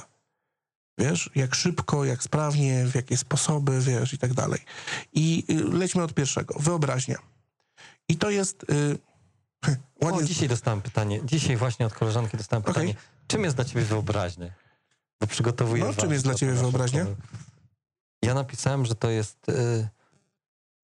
Yy, że osoby, które mają taką wysoką wyobraźnię, yy, mają zdolność do spójnego kształtowania innych światów. I jeżeli mamy taką wyobraźnię daleko, daleko zaawansowaną, no to, to, jesteśmy, to jesteśmy wizjonerami, wynalazcami. Jeżeli trochę mniej za to potrafimy to opisywać, to jesteśmy pisarzami. A jak nie, no to możemy być po prostu kreatywni albo denni. Aleś to zwartościował. A wiesz, można po, tej, po tym drugim spektrum powiedzieć, że ktoś jest realistą i unika fantazjowania i bujania w obłokach. Ha? Ha? Widzisz? Widzisz? Nie się okopuje. No ty mówisz, że denne, ten ktoś jest no po prostu realistą. No denne, bo nie okopuje. Nie, jest realistą i nie fantazjuje. Nie ucieka w, nie ucieka w świat fantazji. Więc i, i faktycznie, no jakby to jest to zapotrzebowanie na zarówno fantazjowanie, czy gdzieś tam bujanie w obłokach, jak i w ogóle zapotrzebowanie w, w, w to, żeby wejść w pewien abstrakt. No nie? Na zasadzie dla osób, które mają to nisko, to jest to, co jest tu i teraz się liczy. Dla osób, które mają tą cechę wysoko, one muszą sobie jeszcze to wyobrazić. Mhm. One muszą zobaczyć scenę w głowie. One muszą, wiesz, masz sytuację w, z klientem. Na przykład omawiam coś w szkole handlowców, no nie? I omawiam coś z handlowcem. I są handlowcy, którzy mają tu i teraz działanie do wykonania i nie potrzebują. Mają tą wyobraźnię na umiarkowanym czy jakimś tam niższym poziomie. No i dobra, i, i działają, jakby ufając procesowi na przykład. A są osoby, które mają wysoką wyobraźnię i, i paradoksalnie to im przeszkadza, bo one nie ufają procesowi na tyle, potrzebują więcej czasu, bo potrzebują sobie wyobrazić scenkę. Zanim do tej sceny dojdzie prawdziwej, to oni potrzebują to przetworzyć w głowie, potrzebują mm, jakby zwizualizować sobie i tak dalej. Stworzyć, to, że... sobie, stworzyć sobie tą osobę od... Tak, tak. Ale oczywiście jest to podatne na ich jakieś tam interpretacje i tak dalej, bo to jest bujanie w obłokach, a nie trzymanie się rzeczywistości. Natomiast to, to ma zarówno swoje zalety, jak i wady, no nie? Mhm. Wyobraźnia na przykład na drodze jest bardzo przydatna podczas prowadzenia samochodu. No, przewiduje, jaki numer tak. ktoś mi może wyciąć. I kanał, kanał YouTube'owy Polskie Drogi tutaj przysłu przysługuje się bardzo dobrze. Budowanie wyobraźni, tak. Polecam, polecam wszystkim kierowcom oglądanie tego kanału, bo daje perspektywę, jakie głupoty czasem ludzie robią. Wiesz, na zasadzie jeżdżasz poprawnie, ale wiesz, to nie ty powodujesz wypadek, no nie? Ale właśnie ktoś, kto robi kompletnie rzecz jakąś taką z kosmosu, no nie? Na drodze. A, a wiesz, a dlatego... Jadąc później, mając dobrą wyobraźnię, ty widzisz te sceny, odgrywasz je w głowie i, i, i zachowujesz odpowiednią ostrożność. W takich sytuacjach typu, nie wiem, mokra droga, wiesz, i no to noga z gazu, pięćdziesiąt na godzinę, czterdzieści. Na tej zasadzie, śliska droga i tak dalej. A nie tam, jak w filmie było, siedemdziesiąt, osiemdziesiąt i potem bączki kręcisz, gdzieś lądujesz w rowie. Wiesz, o co chodzi. No nie jakby... To... dziewięćdziesiąt osiem na zabudowanym i machamy do, do policjanta. No, sto dwadzieścia. Estetyka, kolejna cecha. I y, sztuka, piękno, y, to są takie y, y, to są takie cechy, jak odbierasz, jak doświadczasz. To nie chodzi o talent artystyczny, to nie chodzi o to... Tylko łaknienie tego, tak? Łaknienie tak. przeżyć estetycznych. No, przykład bardzo prosty. Jedziesz do miasta, to co? Robisz turnę po muzeach, czy robisz turnę po knajpach? Wiesz, czy robisz turnę po klubach? Czy robisz turnę, czy, czy nie robisz żadnego turnę i siedzisz w hotelu i grzejesz tyłek? Wiesz, o co chodzi? Ja, ja tak, jak przyjechałem do Bielska, to wiesz, pierwszy rok to łaziłem i wpadałem. Ludzie, samochody, latarnie. Się patrzyłem do góry. Secesja. Wow. Nie, ale poważnie, jak, jak masz, jak jedziesz do jakiegoś miejsca, powiedzmy turystycznie, o, dajmy na to, czy jakiś wyjazd taki... To łażę jak głupi. Ale łazisz gdzie? Wszędzie. Jak, jak, jest jakieś, jak jest jakaś dziura, gdzie można wejść i znaleźć coś. Jak szedłem do Bielska, to są piękne, piękne kamienice, na przykład po stronie, dawnej stronie białej. I tam można, można wygrzebać takie perełki i mnie to jara, znalezienie takiej perełki, której nikt nie zobaczył. A byłeś w Zamku Bielskim? W środku byłem. Byłem, byłem, ale nie zwiedzałem. Ale w sensie na zwiedzaniu wystawy? Właśnie nie byłem na zwiedzaniu wystaw, zawsze mi jakoś umykało, bo ona nie jest chyba stała z tego. A do galerii chodzisz? B W A na przykład? Chodzę. Zdarza ci się, tak? Czyli powiedzmy, masz, masz jakieś tam zapotrzebowanie na, na doświadczenie sztuki, piękna. Oglądasz filmy? Jakieś inne niż Marvela, czy jakieś tam filmy? Co chcesz od Marvela? No nie jest to, wiesz, jakaś sztuka wysoka. Kto taka... powiedział, że to cała sztuka ma być wysoka? Widziałeś, jak ładne tam są rzeczy? Płakałeś. Płakałeś na Marvelu. Jak, jak na ostatnim, na Avengersach. No na pewnie, tym, a ty no. nie płakałeś? A nie. Na Królu Lwie płakałeś? A trochę. No właśnie. Trochę płakałem. Właśnie. A ma być remake w ogóle zrobiony. Oj, idziemy. Natomiast, okej, okay, w każdym razie chodzi o to, to zapotrzebowanie, mm, zapotrzebowanie na sztukę. Niektóre osoby po prostu tego nie mają i tyle. I, Tru, i, trudno, trudno im to tłumaczyć. Ja z nimi nie lubię jeździć wtedy, bo ja jak jadę do jakiegoś miasta, to ja mam tournée po wszystkich muzeach, po wszystkich, wiesz, galeriach sztuki. Wszystko chcę zobaczyć. Ja, ja nie idę do jakichś tam głup, głupich miejsc, tylko idę do mądrych miejsc. Dobrych miejsc. Teraz ty wartość. Słuchaj, w, w, przejedź się do Wiednia i po prostu y, nogi, nogi ci wyjdą. Wiem, bo ja już na lewo. Byłem. Ale jest. Ale... miałem mało czasu. Całe szczęście miałem mało czasu w Wiedniu. Naprawdę, wiesz, mało. To samo jest w Londynie też. No nie, jakby idziesz do Londynu i masz tyle miejsc do zobaczenia, tyle, wiesz, galerii. Ja chcę w Londynie znaleźć Londinium. No tak, ale masz, masz, nawet oni mają bardzo fajne w Londynie tą y, darmową wystawę y, y, Muzeum Historii Naturalnej. To jest darmowe w ogóle, wiesz, jakby wow. Nie jest, jest tak, takie robi wrażenie rewelacyjne. No tam w Wiedniu to his, Muzeum Historii Naturalnej też jest super. Jest tam jakaś niewielka opłata, ale też jest niesamowite, wiesz, cały dzień, no nie? Potem Muzeum Sztuki, potem, wiesz, na zasadzie można siedzieć, ja tam mogę, ja mogę umrzeć w tamtych miejscach, mogę wejść i po prostu zniknąć i wrócić za tydzień. I, i ja mam wysoką na przykład potrzebę. Uczucia, trzecia, uczucia, trzecia, trzecia cecha. I... Znaczy chodzi o takie uczucia międzyludzkie? Czy to jest w ogóle przeżywanie? Przeżywanie.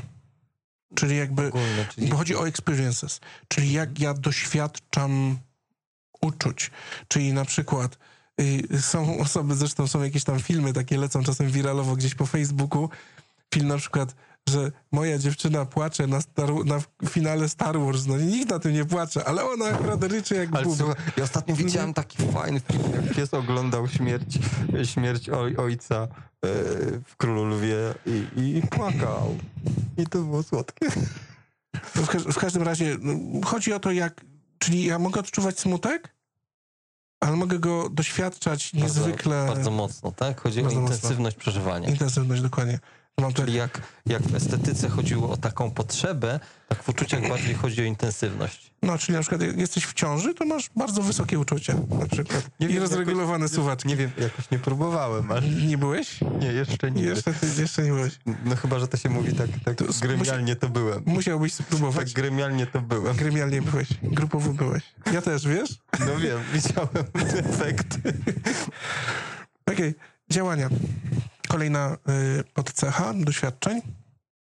I teraz, y, m, jeśli mówimy o doświadczeniach, to to jest skłonność do podejmowania y, działań, czyli y, w, w moim w ogóle odczuciu i y, y, to jest takie...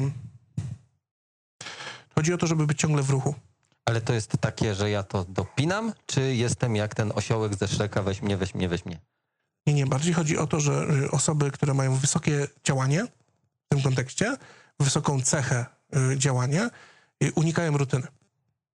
Czyli muszą być ciągle w ruchu innym. Czyli na zasadzie co weekend jadę w inne miejsce, co chwilę muszę coś zmienić, tak?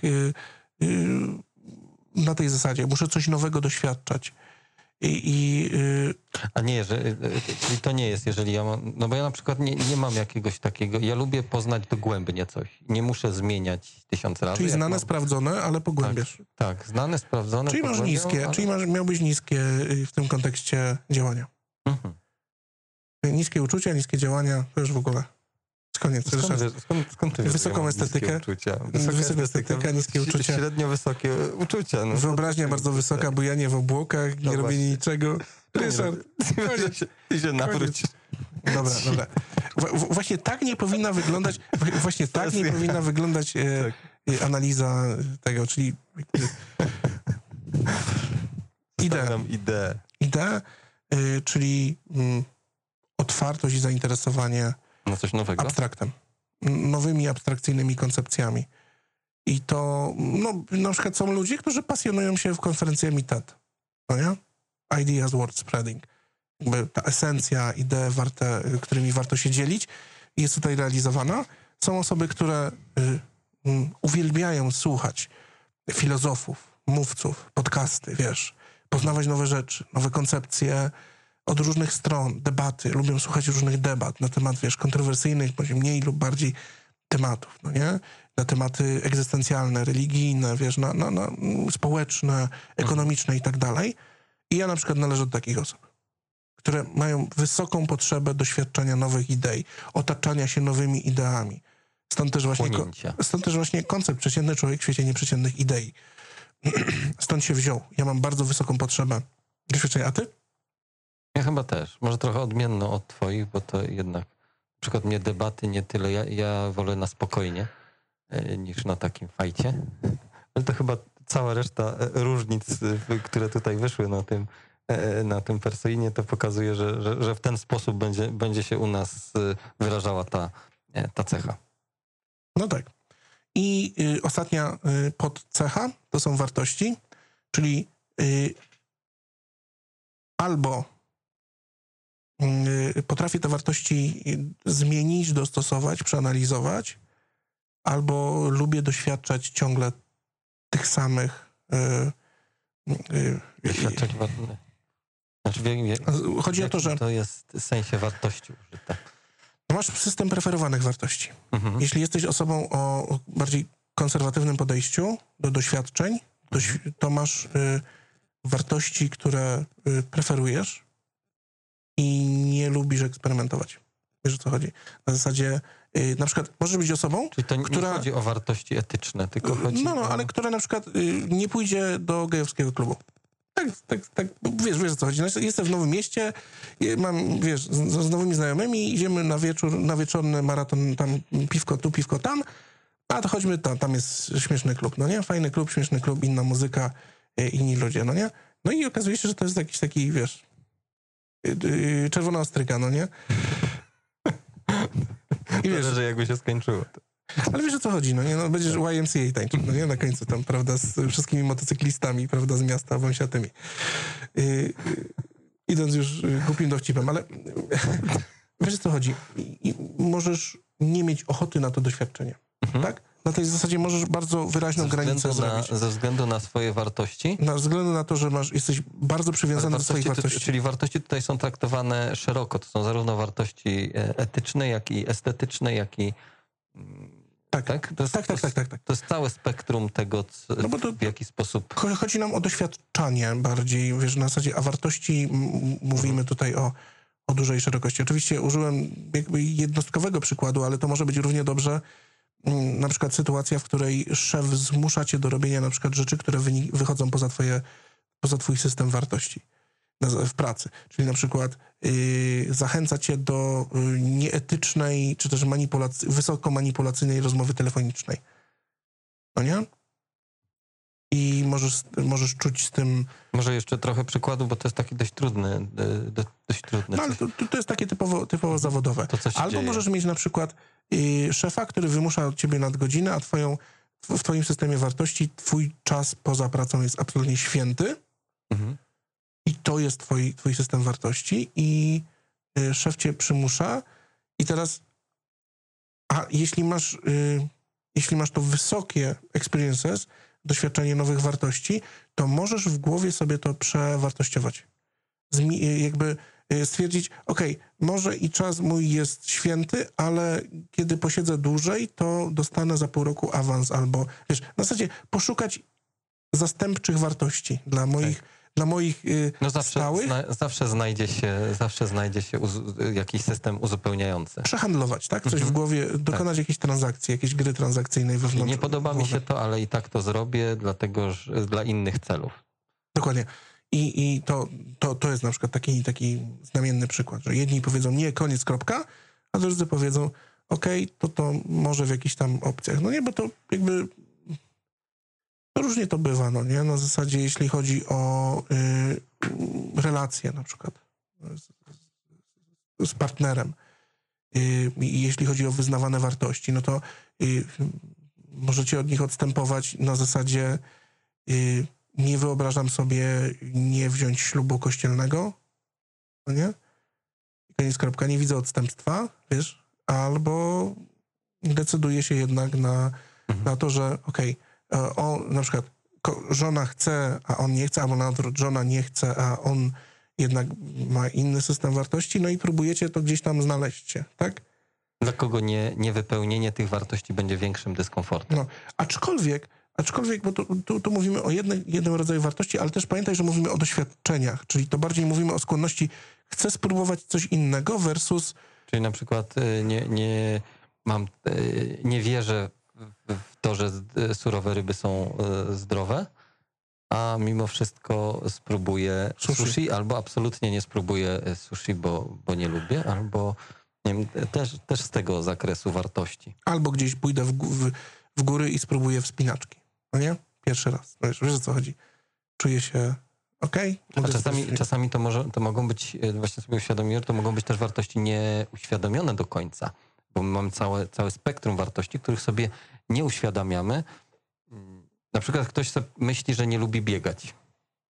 A, no. a to taki mój przypadek. No, jak ważyłem, to delikatnie, z niedek, delikatnym niedomówieniem, trochę więcej.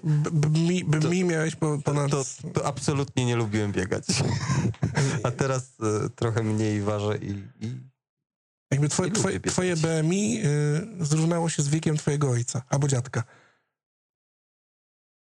Nie wiem, jak, nie, B M I to nie wiem. Jak powyżej to czterdziestu było. Chyba dziewięciu to jest ja już ekstremalna otyłość. Spokój, ja bym sobie to musiał przeliczyć. Okej. No w każdym razie są, jest cała spektrum takich nieuświadomionych wartości, nad którymi, żeby one mogą nas i one mogą nas hamować, jeżeli tą cechę, tą cechę w, w doświadczaniu mamy taką e, wysoką niezmienność, bo jeżeli będziemy mieli nastawienie na wysoką zmienność, to te nieuświadomione wartości na nas nie wpłyną za bardzo. A czyli to fajnie, fajnie opisywał Jacek Walkiewicz w swojej słynnej mowie na tedzie odnośnie kupowania sera. No nie, że, e... Czemu kurczę wszyscy kupują gołdę? No właśnie gołdę. Gołdę. gołdę. A dzisiaj królewski. No nie, na zasadzie na dzisiaj wyjdę ze strefy komfortu. Królewski. Poeksperymentujemy.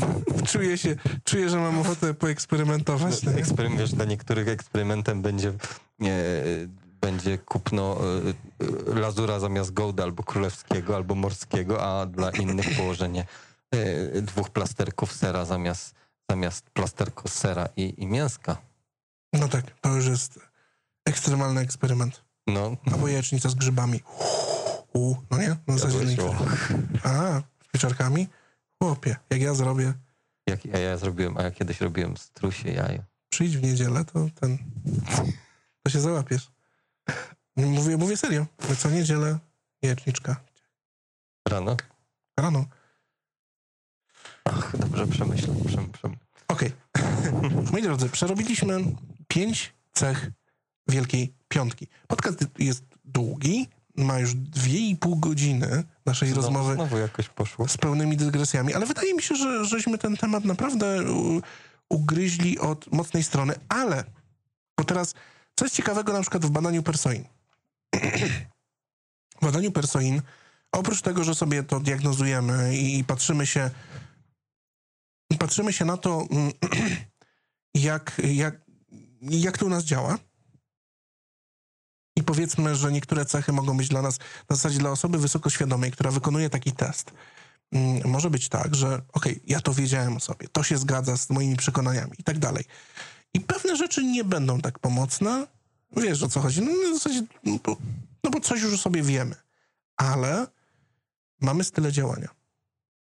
to jest myk, który dodaje temu wszystkiemu takiego zamieszania. Mamy trzydzieści różnych podskal i mamy dziesięć stylów działania, które łączą dwie ze sobą dwie skale na wyniku na osi O X. Ja wam pokażę dla osób, które, które będą słuchały tego podcastu, to wyobraźcie sobie klasyczną oś O X i na jednej... Mógłbyś, mógłbyś prostej... wrzucić to na, na ideamen zdjęcie. Mogę wrzucić, zresztą to jest na, w, w linku na ideamen kropka t v i tam jest odnośnie testu Persoin, tam jest szerszy opis tego, jak to, jak to wszystko wygląda. Zresztą na stronie Persoin też możecie sobie te, te style osobowości, o tych stylach osobowości poczytać, popatrzeć na obrazki. W każdym razie to trzeba sobie wyobrazić oś O X i, i jedna z nich to będzie na przykład, dajmy na to, mówimy o stylu emocjonalności i jedna z osi to będzie stymulatory, a druga to będzie obstacles i nasz wynik w skali od jeden do dziesięciu w, da, w tych elementach daje nam punkt na osi. Mhm. I teraz jak mamy oś o X, no to mamy cztery kwadraty. No nie? Górny, lewy, górny, prawy, dolny, lewy, dolny, prawy. I każdy ten kwadrat reprezentuje inny styl działania. Jest tam opis, który, który z, z reguły dość trafnie opisuje to, w jaki sposób działasz, w, jaki, w jakie pułapki czasem wpadasz, jakie ryzyka podejmujesz. I masz w badaniu Persoin masz dziesięć stylów opisanych działania. I tutaj dzieje się, zaczyna się dziać już naprawdę prawdziwa magia, bo zaczynasz widzieć oprócz tego, kim jesteś, to jak te cechy na siebie wpływają, jak one ze sobą współgrają. Ja przeczytam, mam, mam przed sobą listę tych stylów. To jest styl emocjonalności, styl interakcji, styl zainteresowań, styl dążenia do celu, styl reagowania na złość, styl postaw, styl samokontroli, styl uczenia się, styl aktywności i styl obronny. I one wszystkie odnoszą się do takich realnych sytuacji życiowych. Już nie będziemy wchodzili w, w, w mega detale, bo tu się znowu byśmy kolejną godzinę sobie tam analizowali te wykresiki i tak dalej, patrzyli na to. Chodzi mi jednak o to, że mm, znalezienie tych połączeń jest trudne mm, przez badaczy, że, żeby oni wyciągnęli z tych już, już podskal, skali i tak dalej tego typu relacje między nimi i te, znaleźli taką głębię.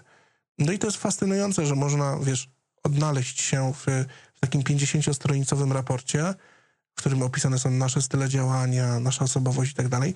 Można się faktycznie odnaleźć, można dzięki Wielkiej Piątce y, poznać swój fundament, można y, zrozumieć, co się ze mną działo do tej pory, co się ze mną dzieje obecnie i można też wykreować dla siebie taką ścieżkę zmiany. Co mógłbym zmienić?